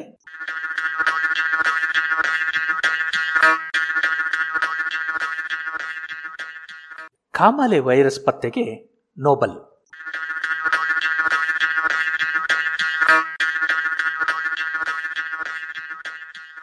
ಈ ವರ್ಷ ಎರಡು ಸಾವಿರದ ಇಪ್ಪತ್ತರ ವೈದ್ಯಕೀಯ ವಿಭಾಗದ ನೋಬಲ್ ಪ್ರಶಸ್ತಿ ಮೂವರು ವೈರಸ್ ಸಂಶೋಧಕರ ಪಾಲಿಗೆ ಸಂದಿದೆ. ವರ್ಷ ಇಡೀ ಕೊರೋನಾ ವೈರಸ್ಸಿನಿಂದ ಹೈರಾಣಾಗಿರುವ ಈ ಹೊತ್ತಿನಲ್ಲಿ ವೈಜ್ಞಾನಿಕ ಶೋಧಗಳು ಎಷ್ಟು ಪ್ರಮುಖ ಎಂಬುದಕ್ಕೆ ಇದು ಒಂದು ಸಾಕ್ಷಿ. ಹೌದು, ವೈರಸ್ಸುಗಳು ಇಂದಲ್ಲ, ಬಹಳ ಹಿಂದಿನಿಂದಲೂ ಜೀವ ಸಂಕುಲವನ್ನು, ವಿಶೇಷವಾಗಿ ಮಾನವ ಸಂಕುಲವನ್ನು ತೀವ್ರವಾಗಿ ಕಾಡಿವೆ. ಸಣ್ಣಗೆ ಕೆಮ್ಮು ನೆಗಡಿಯಿಂದ ಆರಂಭಿಸಿ ಉರಿಯೂತವನ್ನು ತಂದು ಆ ಮೂಲಕ ಕ್ಯಾನ್ಸರ್ ಅನ್ನು ತರುವ ವೈರಸ್ಸುಗಳಿವೆ. ಈಗಂತೂ ಜಗತ್ತನ್ನೇ ಆವರಿಸಿ ಸಾಂಕ್ರಾಮಿಕ ಪಿಡುಗನ್ನು ಕೊರೋನಾ ತಂದಿಟ್ಟಿದೆ. ಹಾಗಾಗಿ ವೈರಾಲಜಿ ಅಂದರೆ ವೈರಸ್ ಅಧ್ಯಯನಕ್ಕೆ ವಿಜ್ಞಾನದ ಹೆಮ್ಮೆಯ ಬಹುಮಾನ ಅಚ್ಚರಿಯೇನಿಲ್ಲ. Harvey J Alter, Michael Houghton ಮತ್ತು ಚಾರ್ಲ್ಸ್ ಎಂ ರೈಸ್ ಎಂಬ ಮೂವರು ಸಂಶೋಧಕರಿಗೆ ವೈದ್ಯಕೀಯ ವಿಭಾಗದ ನೊಬೆಲ್ ಬಹುಮಾನವನ್ನು ಅವರು ನಡೆಸಿದ ಹೆಪಟೈಟಿಸ್ ಸಿ ಕುರಿತ ವಿವರಗಳಿಗಾಗಿ ಕೊಡಲಾಗಿದೆ. ಹೆಪಟೈಟಿಸ್ ಎ ಮತ್ತು ಬಿ ಇಂದ ಮುಂದುವರೆದು ರೋಗವನ್ನು ಮತ್ತಷ್ಟು ಅರ್ಥಪೂರ್ಣವಾಗಿ ವಿವರಿಸಿ ಅದನ್ನು ಪತ್ತೆ ಹಚ್ಚಿದ ವೈರಸ್ಸನ್ನು ಪ್ರತ್ಯೇಕಿಸಿ ಅವಲೋಕಿಸುವ ಹಾಗೂ ನಿರ್ದಿಷ್ಟ ಚಿಕಿತ್ಸೆಯನ್ನು ಸಾಧ್ಯ ಮಾಡಿದ್ದಕ್ಕಾಗಿ ಈ ಮೂವರು ಈ ಶ್ರೇಷ್ಠ ಪುರಸ್ಕಾರಕ್ಕೆ ಪಾತ್ರರಾಗಿದ್ದಾರೆ. ಕಾಮಾಲೆಯನ್ನುಂಟು ಮಾಡುವ ಹೆಪಟೈಟಿಸ್ ವೈರಸ್ಸುಗಳನ್ನು ಅರ್ಥ ಮಾಡಿಕೊಳ್ಳುವಲ್ಲಿ ಹಾಗೂ ಅವುಗಳಿಂದಾಗುವ ಪಿಡುಗನ್ನು ನಿರ್ವಹಿಸುವಲ್ಲಿ ಈ ಮೂವರ ಸಂಶೋಧನೆಗಳು ಮಹತ್ವದ ಮೈಲುಗಲ್ಲುಗಳು. ಇದರಿಂದಾಗಿ ಪ್ರತಿ ವರ್ಷ ಏನಿಲ್ಲ ಎಂದರೂ ನಾಲ್ಕು ಲಕ್ಷ ಜನರ ಜೀವವನ್ನು ಉಳಿಸುವುದು ಸಾಧ್ಯವಾಗಿದೆ. ಹೆಪಟೈಟಿಸ್ ಸಿ ಎಂಬ ಹೆಸರನ್ನು ಒಮ್ಮೆಲೆ ಕೇಳಿದಾಗ, ಇದು ಅಷ್ಟೇನು ಜನಪ್ರಿಯವಲ್ಲದ ಹೆಸರು ಅಥವಾ ಕಾಯಿಲೆ ಎನ್ನಿಸಬಹುದು. ಸಾಮಾನ್ಯ ಕಾಮಾಲೆ ಆದಂತಹ ಹೆಪಟೈಟಿಸ್ ಎ ಜನಪ್ರಿಯವೂ ಹೌದು. ಅದಕ್ಕೆ ಔಷಧಿ ಕೊಡುವ ಸಾವಿರಾರು ಜನರನ್ನು ಕೂಡ ನಾವು ತಕ್ಷಣವೇ ಪಟ್ಟಿ ಮಾಡಬಹುದು. ಅಂತಹುದರಲ್ಲಿ ಕಾಮಾಲೆಗೆ ಹೆಪಟೈಟಿಸ್ ಎ, ಕಾಮಾಲೆಗೆ ಹೆಪಟೈಟಿಸ್ ಸಿ ಎನ್ನುವ ಇನ್ನೊಂದು ಹೊಸ ಹೆಸರನ್ನಿಟ್ಟು ನೋಬಲ್ ಬಹುಮಾನ ಕೊಡುವುದೇ ಎನ್ನುವ ಕುತೂಹಲ ನಿಮಗೆ ಇರಬಹುದು. ಇದು ಹಾಗಲ್ಲ. ಹೆಪಟೈಟಿಸ್ ಎನ್ನುವುದು ಗ್ರೀಕ್ ಭಾಷೆಯ ಪದ. ನಮ್ಮ ದೇಹದ ಲೀವರ್ ಅಥವಾ ಯಕೃತ್ತು ಅಥವಾ ಪಿತ್ತ ಜನಕಾಂಗಕ್ಕೆ ಉರಿಯೂತ. ಇದನ್ನು ವೈದ್ಯರ ಭಾಷೆಯಲ್ಲಿ ಇನ್ಫ್ಲಮೇಷನ್ ಅಂತ ಹೇಳ್ತಾರೆ. ಇವೆರಡೂ ಆಗುವುದರ ಅರ್ಥವನ್ನು ಒಂದಾಗಿಸಿ ಕೊಡುವಂತಹ ಪದ ಹೆಪಟೈಟಿಸ್. ಉರಿಯೂತ ಅಥವಾ ಇನ್ಫ್ಲಮೇಷನ್ನಿಂದ ಬಾಧೆಗೆ ಒಳಗಾಗುವ ಲೀವರ್ಗೆ ವೈರಸ್ಸು ಅಷ್ಟೇ ಅಲ್ಲ, ಅತಿ ಮದ್ಯಪಾನದಿಂದಲೂ ಅಥವಾ ಕೆಲವೊಂದು ಪರಿಸರ ವಿಷಯಗಳಿಂದಲೂ ಕೂಡ ಕಾಮಾಲೆ ಉಂಟಾಗಬಹುದು ಎನ್ನುವ ವಿವರಗಳು ದೊರೆತಿದ್ದುವು. ಸಾವಿರದ ಒಂಬೈನೂರ ನಲವತ್ತರಲ್ಲೇ ಎರಡು ಬಗೆಯ ಹೆಪಟೈಟಿಸ್ ಸೋಂಕುಗಳು ಇರುವ ಬಗ್ಗೆ ತಿಳಿದು ಬಂದಿತ್ತು. ಮೊದಲನೆಯದು ಎ ಟೈಪ್, ಅಂದರೆ ಸಾಮಾನ್ಯ ಕಾಮಾಲೆ, ಮತ್ತೊಂದು ಅದಕ್ಕಿಂತ ಭಿನ್ನವಾದ ರೀತಿಯಲ್ಲಿ ಇದ್ದುದರಿಂದ ಅದನ್ನು ಬಿ ಟೈಪ್ ಎಂದು ವರ್ಗೀಕರಿಸಲಾಗಿತ್ತು. ಈ ಬಿ ಟೈಪ್ ಒಬ್ಬರ ರಕ್ತ ಇನ್ನೊಬ್ಬರ ರಕ್ತವನ್ನು ಸೋಂಕಿದಾಗ ಮಾತ್ರ ಹರಡುತ್ತದೆ. ಅಂದರೆ ರಕ್ತದಾನದ ವೇಳೆಯಲ್ಲಿ ಇದು ಹರಡುತ್ತದೆ. ಆದರೆ ಎ ಆಹಾರ ಮತ್ತು ನೀರಿನಿಂದಲೂ ಒಬ್ಬರಿಂದ ಒಬ್ಬರಿಗೆ ಹಬ್ಬುತ್ತದೆ ಎನ್ನುವುದು ತಿಳಿದಿತ್ತು. ಹಾಗಿದ್ದರೆ ಇದೇನಿದು? ಈ ಮೂರನೆಯ ಸಿ ಟೈಪ್.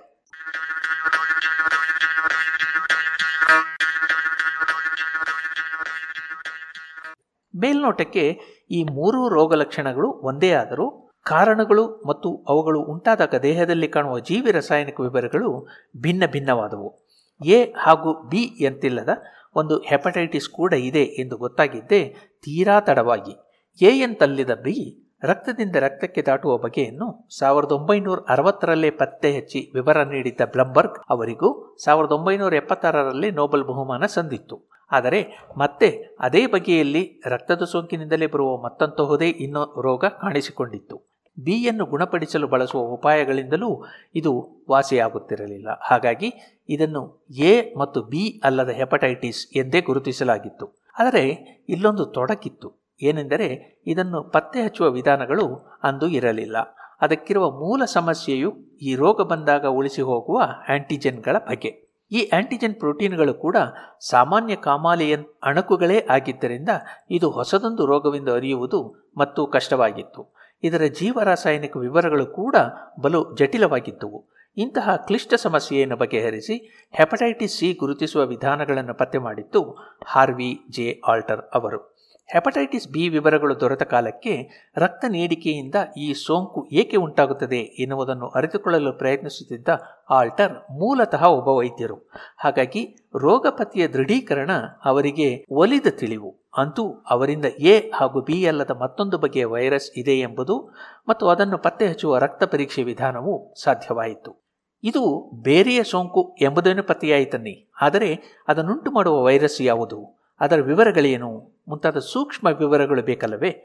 ಇದನ್ನು ಸಂಶೋಧಿಸಲು ಬ್ರಿಟನ್ ಮೂಲದ ಮೈಕೆಲ್ ಹೌಟನ್ ಮತ್ತು ಅವರ ತಂಡದ ಅಧ್ಯಯನಗಳು ನೆರವಾದವು. ಅದಕ್ಕೆ ಪ್ರಬಲ ಪ್ರೇರಣೆಯ ದೊರೆತದ್ದು ಹೌಟನ್ ಅವರು ಲಂಡನ್ನಿನ ಕಿಂಗ್ಸ್ ಕಾಲೇಜಿನಿಂದ ಕೈರಾನ್ ಎಂಬ ಔಷಧ ಉದ್ಯಮವನ್ನು ಸೇರಿ ಅಲ್ಲಿ ನಡೆಸಿದ ಪ್ರಯೋಗಗಳಿಂದ.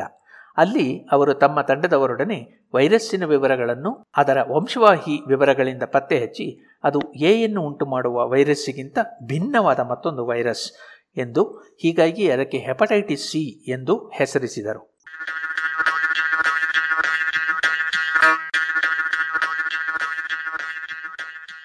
ಹೆಸರಿಟ್ಟು ಕರೆದರೆ ಸಾಕೆ ವಿಜ್ಞಾನವೆಂದು ನಾಮಕರಣದ ಭ್ರಮೆಯಿಂದ ಮತ್ತು ಅದಕ್ಕಷ್ಟು ಹೊಗಳಿಕೆ ಪರಾಕುಗಳಿಂದ ವೈಭವಗೊಳ್ಳುವುದಿಲ್ಲ. ಅದೇನಿದ್ದರೂ ಪ್ರಾಯೋಗಿಕ ಹಾಗೂ ಮರುಪರೀಕ್ಷೆಯಲ್ಲಿ ಉತ್ತೀರ್ಣವಾಗುವ ವಿಷಯಗಳನ್ನಷ್ಟೇ ವಾಸ್ತವ ಎಂದು ನಂಬುತ್ತದೆ. ಹೆಪಟೈಟಿಸ್ ಸಿ ಬೇರೊಂದು ಸೋಂಕು ಎಂಬುದೇನೋ ನಿರ್ಣಾಯಕವಾಗಿತ್ತು. ಆದರೆ ಅದರ ಇನ್ನೊಂದು ರಹಸ್ಯ ಇನ್ನೂ ಬಗೆಹರಿದಿರಲಿಲ್ಲ. ಅದೆಂದರೆ ಈ ಹೊಸತಾದ ಎ ಮತ್ತು ಬಿ ಅಲ್ಲದ ಸಿ ಎಂಬ ಖಾಯಿಲೆಯು ಮನುಷ್ಯರನ್ನು ಸೋಂಕಿದಾಗ ತಾನೂ ಸ್ವತಂತ್ರವಾಗಿ ರೋಗವನ್ನು ಉಂಟು ಮಾಡುತ್ತದೆಯೋ ಇದನ್ನು ತೀರ್ಮಾನಿಸಬೇಕಿತ್ತು. ಆಗ ನೆರವಿಗೆ ಬಂದಿದ್ದು ಪ್ರೊಫೆಸರ್ ಚಾರ್ಲ್ಸ್ ರೈಸ್ ಅವರ ಸಂಶೋಧನೆಗಳು. ಸೇಂಟ್ ಲೂಯಿಸ್ನ ವಾಷಿಂಗ್ಟನ್ ವಿಶ್ವವಿದ್ಯಾನಿಲಯದಲ್ಲಿ ವೈರಾಲಜಿ ಪ್ರೊಫೆಸರ್ ಆದ ಇವರು ಜೆನೆಟಿಕ್ ಇಂಜಿನಿಯರಿಂಗ್ ತಂತ್ರಗಳನ್ನು ಬಳಸಿ ಈ ವೈರಸ್ಸುಗಳ ಪ್ರತಿರೂಪಗಳನ್ನು ಸೃಷ್ಟಿಸಿದರು. ಹಾಗೂ ಇವು ಕೂಡ ಹೆಪಟೈಟಿಸ್ ಅನ್ನು ತರಬಲ್ಲವು ಎಂಬುದನ್ನು ಸಾಬೀತು ಮಾಡಿದರು. ಹೀಗೆ ರಕ್ತ ನೀಡಿಕೆಯಲ್ಲಿ ಆವರೆಗೂ ವಿವರಿಸಲಾಗದಂತಹ ಹೆಪಟೈಟಿಸ್ ಮಾದರಿಯ ವಿವರಗಳ ಪತ್ತೆಗೆ ಉತ್ತರ ದೊರಕಿತ್ತು. ಕಡೆಗೂ ವಿವರಿಸಲಾಗದ ಕಾರಣದ ಹೆಪಟೈಟಿಸ್ನ ಕಾರಣಕ್ಕೆ ಕೊನೆಯ ಸಾಕ್ಷಿಯನ್ನು ಒದಗಿಸುವಲ್ಲಿ ರೈಸ್ ಯಶಸ್ವಿಯಾಗಿದ್ದರು. ಈ ಎಲ್ಲ ವಿವರವಾದ ತಿಳುವಳಿಕೆಯಿಂದ ಪ್ರತಿ ವರ್ಷ ಕನಿಷ್ಠ ನಾಲ್ಕು ಲಕ್ಷ ಜನರನ್ನು ಬಲಿ ತೆಗೆದುಕೊಳ್ಳುವ ರೋಗವೊಂದಕ್ಕೆ ಪತ್ತೆದಾರಿಕೆ ನಡೆಸಿ ಔಷಧೋಪಚಾರ ಒದಗಿಸುವ ಮಾನವತೆಯ ಅನುಸಂಧಾನವನ್ನು ಗುರುತಿಸಿ ಈ ವರ್ಷ, ಅಂದರೆ ಎರಡು ಸಾವಿರದ ಇಪ್ಪತ್ತರ ವೈದ್ಯಕೀಯ ನೋಬೆಲ್ ಬಹುಮಾನವನ್ನು ಹಾರ್ವಿ ಆಲ್ಟರ್, ಮೈಕೆಲ್ ಹೌಟನ್ ಹಾಗೂ ಚಾರ್ಲ್ಸ್ ರೈಸ್ ಅವರುಗಳಿಗೆ ಘೋಷಿಸಲಾಗಿದೆ. ಈ ಮೂವರ ಪುಟ್ಟ ಪರಿಚಯ ಹೀಗಿದೆ. ಪ್ರೊಫೆಸರ್ ಹಾರ್ವಿ ಆಲ್ಟರ್ ಸಾವಿರದ ಒಂಬೈನೂರ ಮೂವತ್ತೈದರಲ್ಲಿ ನ್ಯೂಯಾರ್ಕ್ನಲ್ಲಿ ಜನಿಸಿದರು. ರೋಚೆಸ್ಟರ್ ವಿಶ್ವವಿದ್ಯಾನಿಲಯದ ವೈದ್ಯಕೀಯ ಸಂಸ್ಥೆಯಿಂದ ಪದವಿ ಪಡೆದು ಮುಂದೆ ಇಂಟರ್ನಲ್ ಮೆಡಿಸಿನ್ನಲ್ಲಿ ವಿಶೇಷ ತರಬೇತಿಯನ್ನು ವಿಶ್ವವಿದ್ಯಾನಿಲಯದ ಆಸ್ಪತ್ರೆಯಲ್ಲಿಯೇ ಪಡೆದರು. ಅನಂತರ ಸಾವಿರದ ಒಂಬೈನೂರ ಅರವತ್ತೊಂದರಲ್ಲಿ ಎನ್ಐಎಚ್ ಅರ್ಥಾತ್ ನ್ಯಾಷನಲ್ ಇನ್ಸ್ಟಿಟ್ಯೂಟ್ ಆಫ್ ಹೆಲ್ತ್ನಲ್ಲಿ ಕ್ಲಿನಿಕಲ್ ಅಸೋಸಿಯೇಟ್ ಆಗಿ ಸೇರಿದರು. ಜೊತೆಗೆ ಜಾರ್ಜ್ ಟೌನ್ ವಿಶ್ವವಿದ್ಯಾನಿಲಯದಲ್ಲೂ ದುಡಿದು ಎನ್ಐಎಚ್ನಲ್ಲಿಯೇ ಈವರೆಗೂ ಸಾವಿರದ ಒಂಬೈನೂರ ಅರವತ್ತೊಂಬತ್ತರಿಂದಲೂ ಇಂದಿನವರೆಗೂ ಇದ್ದಾರೆ. ಪ್ರಸ್ತುತ ಅಲ್ಲಿಯೇ ಹಿರಿಯ ಸಂಶೋಧಕರಾಗಿ ಸೇವೆ ಸಲ್ಲಿಸುತ್ತಿದ್ದಾರೆ. ಪ್ರೊಫೆಸರ್ ಮೈಕೆಲ್ ಹೌಟನ್ ಬ್ರಿಟನ್ನಿನಲ್ಲಿ ಜನಿಸಿದವರು. ಲಂಡನ್ನಿನ ಕಿಂಗ್ಸ್ ಕಾಲೇಜಿನಲ್ಲಿ ಪಿಎಚ್ ಡಿ ಗಳಿಸಿ ಅಲ್ಲಿಯೇ ಸಂಶೋಧಕರಾಗಿದ್ದ ಇವರು ಮುಂದೆ ಅಮೆರಿಕದ ಖೈರಾನ್ ಎಂಬ ಔಷಧ ಉದ್ಯಮದ ಪ್ರಯೋಗಾಲಯವನ್ನು ಸೇರಿ ಅಲ್ಲಿ ಸಂಶೋಧನೆಯನ್ನು ಮುಂದುವರೆಸಿದರು. ಕಳೆದ ಹತ್ತು ವರ್ಷದ ಹಿಂದೆ ಕೆನಡಾದ ಆಲ್ಬರ್ಟಾ ವಿಶ್ವವಿದ್ಯಾನಿಲಯಕ್ಕೆ ಸೇರಿದ ಇವರು ಈಗ ಅಲ್ಲಿಯೇ ವೈರಸ್ಸುಗಳ ಬಗ್ಗೆ ಸಂಶೋಧನೆಗಳನ್ನು ಮುಂದುವರೆಸುತ್ತಿದ್ದಾರೆ. ಪ್ರೊಫೆಸರ್ ಚಾರ್ಲ್ಸ್ ರೈಸ್ ಅಮೆರಿಕದಲ್ಲಿ ಸಾವಿರದ ಒಂಬೈನೂರ ಐವತ್ತೆರಡರಲ್ಲಿ ಜನಿಸಿದವರು. ಅವರು ತಮ್ಮ ಪಿಎಚ್ ಡಿ ಪದವಿಯನ್ನು ಕ್ಯಾಲಿಫೋರ್ನಿಯಾ ಇನ್ಸ್ಟಿಟ್ಯೂಟ್ ಆಫ್ ಟೆಕ್ನಾಲಜಿಯಿಂದ ಗಳಿಸಿದರು. ಅಲ್ಲಿಯೇ ಪೋಸ್ಟ್ ಡಾಕ್ಟರಲ್ ಸಂಶೋಧನೆಯನ್ನು ನಡೆಸಿ ಮುಂದೆ ವಾಷಿಂಗ್ಟನ್ ವಿಶ್ವವಿದ್ಯಾನಿಲಯದ ವೈದ್ಯಕೀಯ ಸಂಸ್ಥೆಯನ್ನು ಸೇರಿದರು. ಅಲ್ಲಿ ಪ್ರೊಫೆಸರ್ ಆಗಿದ್ದ ರೈಸ್ ಮುಂದೆ ಎರಡು ಸಾವಿರದ ಒಂದನೇ ಇಸವಿಯಲ್ಲಿ ರಾಕ್ ಫೆಲ್ಲರ್ ವಿಶ್ವವಿದ್ಯಾನಿಲಯವನ್ನು ಸೇರಿ ಅಲ್ಲಿ ಹೆಪಟೈಟಿಸ್ ಅಧ್ಯಯನ ಸಂಸ್ಥೆಯನ್ನು ಮುಂದುವರೆಸುತ್ತಿದ್ದಾರೆ. ಇದು ಈ ಮೂವರು ನೋಬೆಲ್ ಪಾರಿತೋಷಕ ವಿಜೇತರ ಕಿರುಪರಿಚಯ.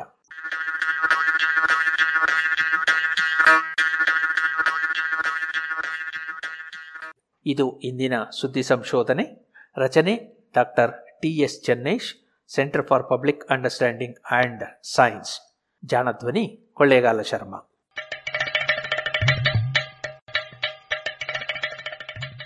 ಜಾಣ ಸುದ್ದಿಯ ಬಗ್ಗೆ ಸಲಹೆ, ಸಂದೇಹಗಳು ಇದ್ದಲ್ಲಿ ನೇರವಾಗಿ ಒಂಬತ್ತು, ಎಂಟು ಎಂಟು, ಆರು ಆರು, ನಾಲ್ಕು, ಸೊನ್ನೆ, ಮೂರು, ಎರಡು, ಎಂಟು ಈ ನಂಬರಿಗೆ ವಾಟ್ಸಪ್ ಮಾಡಿ ಇಲ್ಲವೇ ಕರೆ ಮಾಡಿ.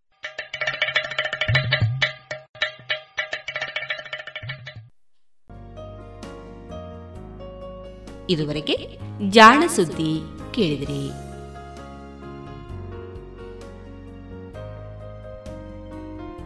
ಇನ್ನೀಗ ಮಧುರಗಾನ ಪ್ರಸಾರವಾಗಲಿದೆ.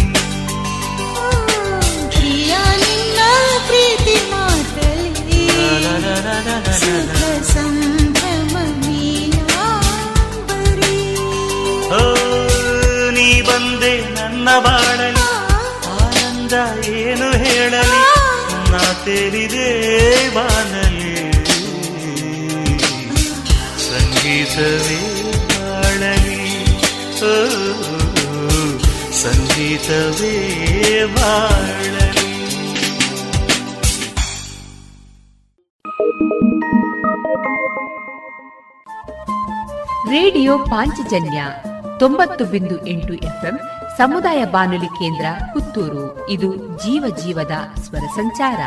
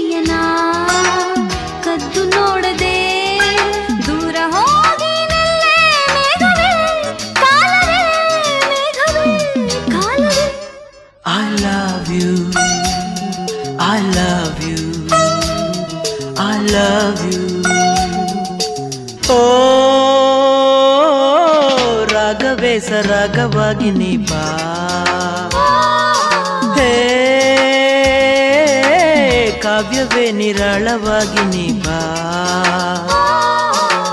ನನ್ನ ತಾರೆಯ, ಹಾಡಿ ಹೊಗಳಲು ನನ್ನ ಇನಿಯಳ, ಮುದ್ದು ಮಾಡಲು ಬೇಗ ಬೇಗ ಬಾರೆ ರಾಗವೇ ಕಾವ್ಯವೇ ರಾಗವೇ ಕಾವ್ಯವೇ.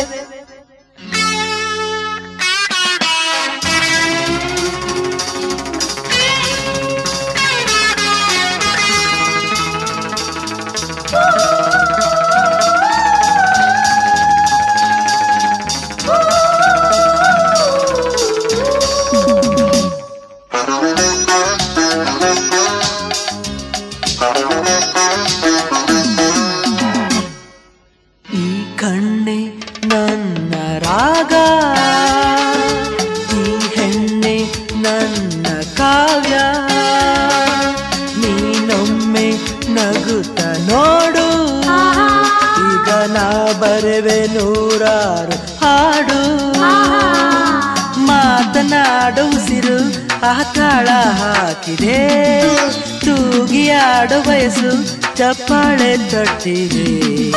ಕೇಳೆ ನಾನು ನಿನ್ನ ಮೇಲೆ ಬರೆದ Pallavi. I love you I love you I love you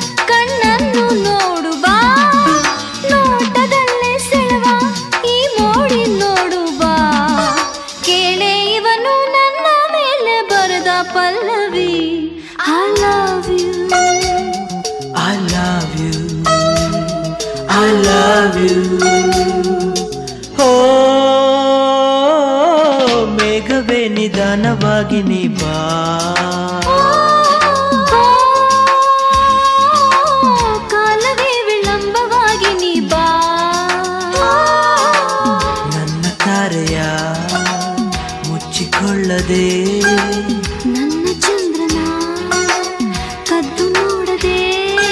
ದೂರ ಹೋಗಿ ನಿಲ್ಲೇ ಮೇಘವೇ ಕಾಲವೇ ಮೇಘವೇ ಕಾಲವೇ.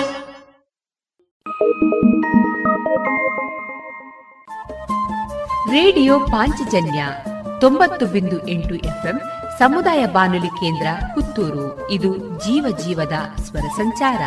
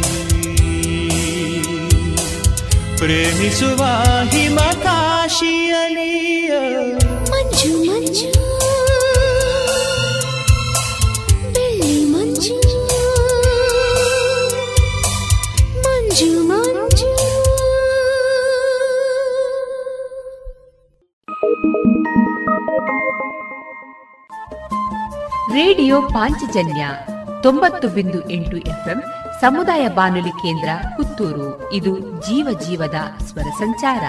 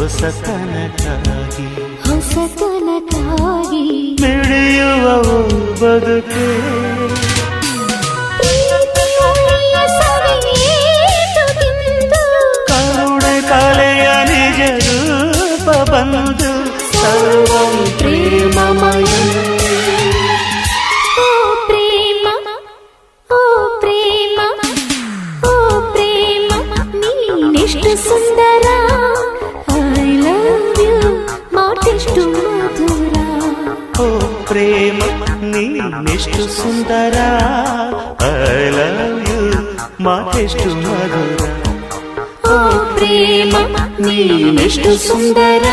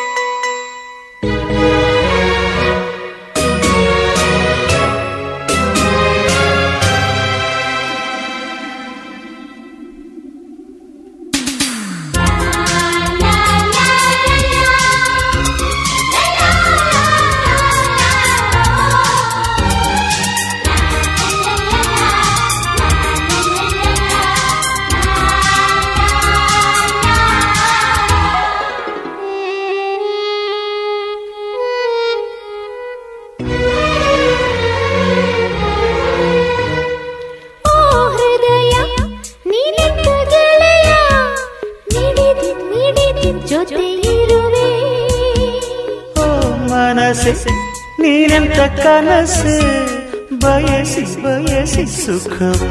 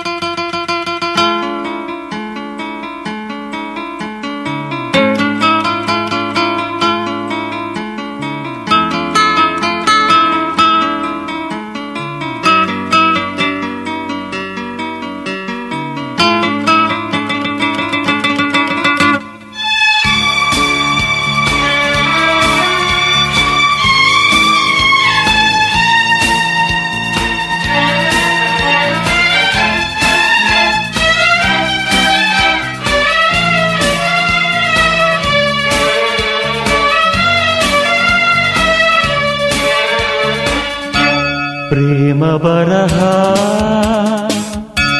ಕೋಟಿ ತರಹ.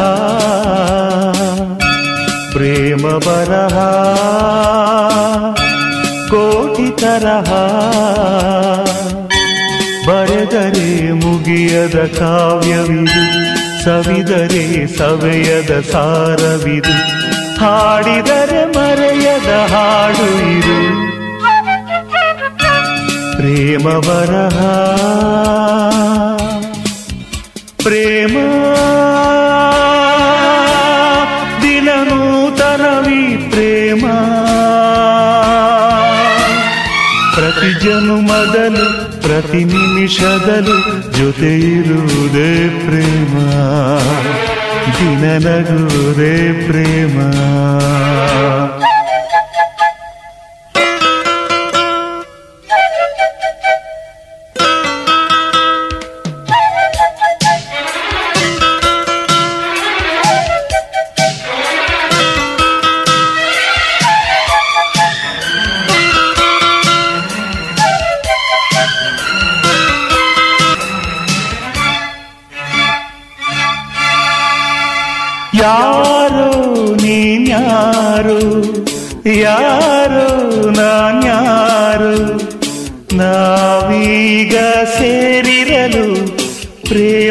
ಸೆಳೆತವೆ ಕಾರಣವು?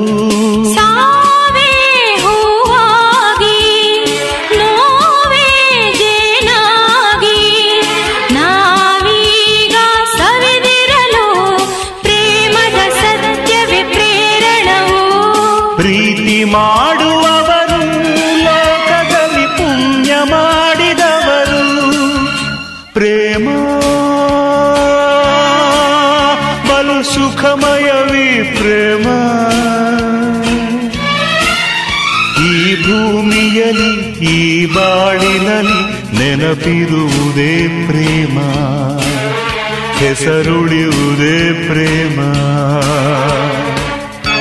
ಪ್ರೇಮ ಬರಹ, ಕೋಟಿ ತರಹ. ಬರೆದರೆ ಮುಗಿಯದ ಕಾವ್ಯವಿದು, ಸವಿದರೆ ಸವೆಯದ ಸಾರವಿದು.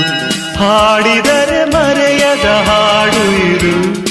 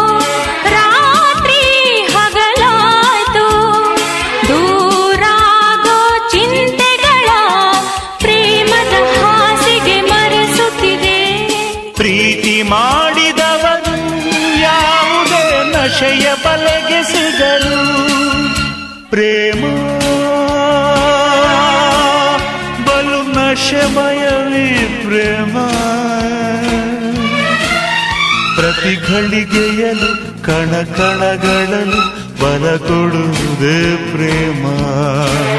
ಸುಖ ಕೊಡುವುದೇ ಪ್ರೇಮ.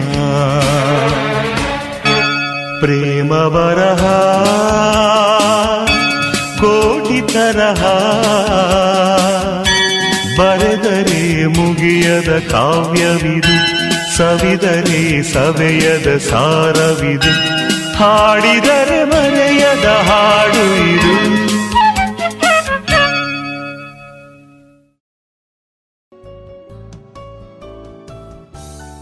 ಇದುವರೆಗೆ ಮಧುರ ಗಾನ ಪ್ರಸಾರವಾಯಿತು.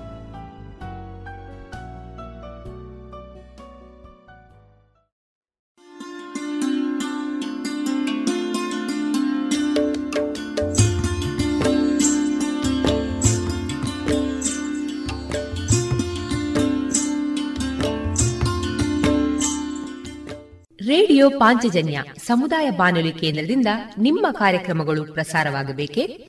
ಹಾಗಿದ್ದರೆ ನಮ್ಮನ್ನು ಸಂಪರ್ಕಿಸಿ. ನಮ್ಮ ದೂರವಾಣಿ ಸಂಖ್ಯೆ ಸೊನ್ನೆ ಎಂಟು ಎರಡು ಐದು ಒಂದು, ಎರಡು ಒಂಬತ್ತು ಎಂಟು ನಾಲ್ಕು ಒಂಬತ್ತು ಒಂಬತ್ತು.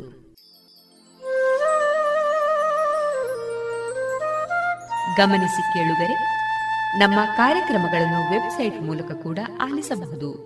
ನಮ್ಮ ವೆಬ್ಸೈಟ್ ವಿಳಾಸ W W W dot radio Panchajanya dot com. ಇಲ್ಲಿ ಆರ್ಕೈವ್ಸ್ನ ಭಾಗಕ್ಕೆ ಹೋಗಿ ಕ್ಲಿಕ್ ಮಾಡಿದರೆ ಹಳೆ ಕಾರ್ಯಕ್ರಮಗಳನ್ನು ಕೂಡ ಆಲಿಸಬಹುದು. ಜೊತೆಗೆ ನಮ್ಮ ಪ್ರಸಾರವನ್ನು ಆಪ್ ಮೂಲಕವೂ ಕೇಳಬಹುದು. ಪ್ಲೇಸ್ಟೋರ್ನಲ್ಲಿ ಪಾಂಚಜನ್ಯ ಸರ್ಚ್ ಮಾಡಿ ಡೌನ್ಲೋಡ್ ಮಾಡಿಕೊಂಡು ತಮ್ಮ ಮೊಬೈಲ್ಗಳಿಗೆ ಇನ್ಸ್ಟಾಲ್ ಮಾಡಿದರೆ ರೇಡಿಯೋ ಪ್ರಸಾರದ ಕಾರ್ಯಕ್ರಮವನ್ನು ನೀವು ಆಲಿಸಬಹುದು. ನಮ್ಮ ಪ್ರಸಾರದ ಬಗೆಗೆ ನಿಮ್ಮ ಅಭಿಪ್ರಾಯಗಳನ್ನು ಹಂಚಿಕೊಳ್ಳಲು ನಮ್ಮ ವಿಳಾಸ ರೇಡಿಯೋ ಪಾಂಚಜನ್ಯ ತೊಂಬತ್ತು ಬಿಂದು ಎಂಟು ಎಫ್ಎಂ ಸಮುದಾಯ ಬಾನುಲಿ ಕೇಂದ್ರ, ನೆಹರು ನಗರ, ಪುತ್ತೂರು. ನಮ್ಮ ದೂರವಾಣಿ ಸಂಖ್ಯೆ ಸೊನ್ನೆ ಎಂಟು ಎರಡು ಐದು ಒಂದು ಎರಡು ಒಂಬತ್ತು ಎಂಟು ನಾಲ್ಕು ಒಂಬತ್ತು ಒಂಬತ್ತು. ಇಮೇಲ್ ವಿಳಾಸ radio Panchajanya at Gmail dot com ನಮ್ಮ ವಿಳಾಸ ಮತ್ತೊಮ್ಮೆ ರೇಡಿಯೋ ಪಾಂಚಜನ್ಯ ತೊಂಬತ್ತು ಬಿಂದು ಎಂಟು ಎಫ್ಎಂ ಸಮುದಾಯ ಬಾನುಲಿ ಕೇಂದ್ರ, ನೆಹರು ನಗರ, ಪುತ್ತೂರು. ನಮ್ಮ ದೂರವಾಣಿ ಸಂಖ್ಯೆ ಸೊನ್ನೆ ಎಂಟು ಎರಡು ಐದು ಒಂದು, ಎರಡು ಒಂಬತ್ತು ಎಂಟು ನಾಲ್ಕು ಒಂಬತ್ತು ಒಂಬತ್ತು. ಇಲ್ಲಿಗೆ ಈ ಹೊತ್ತಿನ ಪ್ರಸಾರ ಕಾರ್ಯಕ್ರಮವನ್ನ ಮುಕ್ತಾಯಗೊಳಿಸುತ್ತಿದ್ದೇವೆ. ಆತ್ಮೀಯ ಕೇಳುಗರಿಗೆಲ್ಲ ರೇಡಿಯೋ ಪಾಂಚಜನ್ಯದ ಬಳಗದ ಪರವಾಗಿ ನಾನು ತೇಜಸ್ವಿ ರಾಜೇಶ್ ಮಾಡುವ ಅನಂತ ವಂದನೆಗಳು.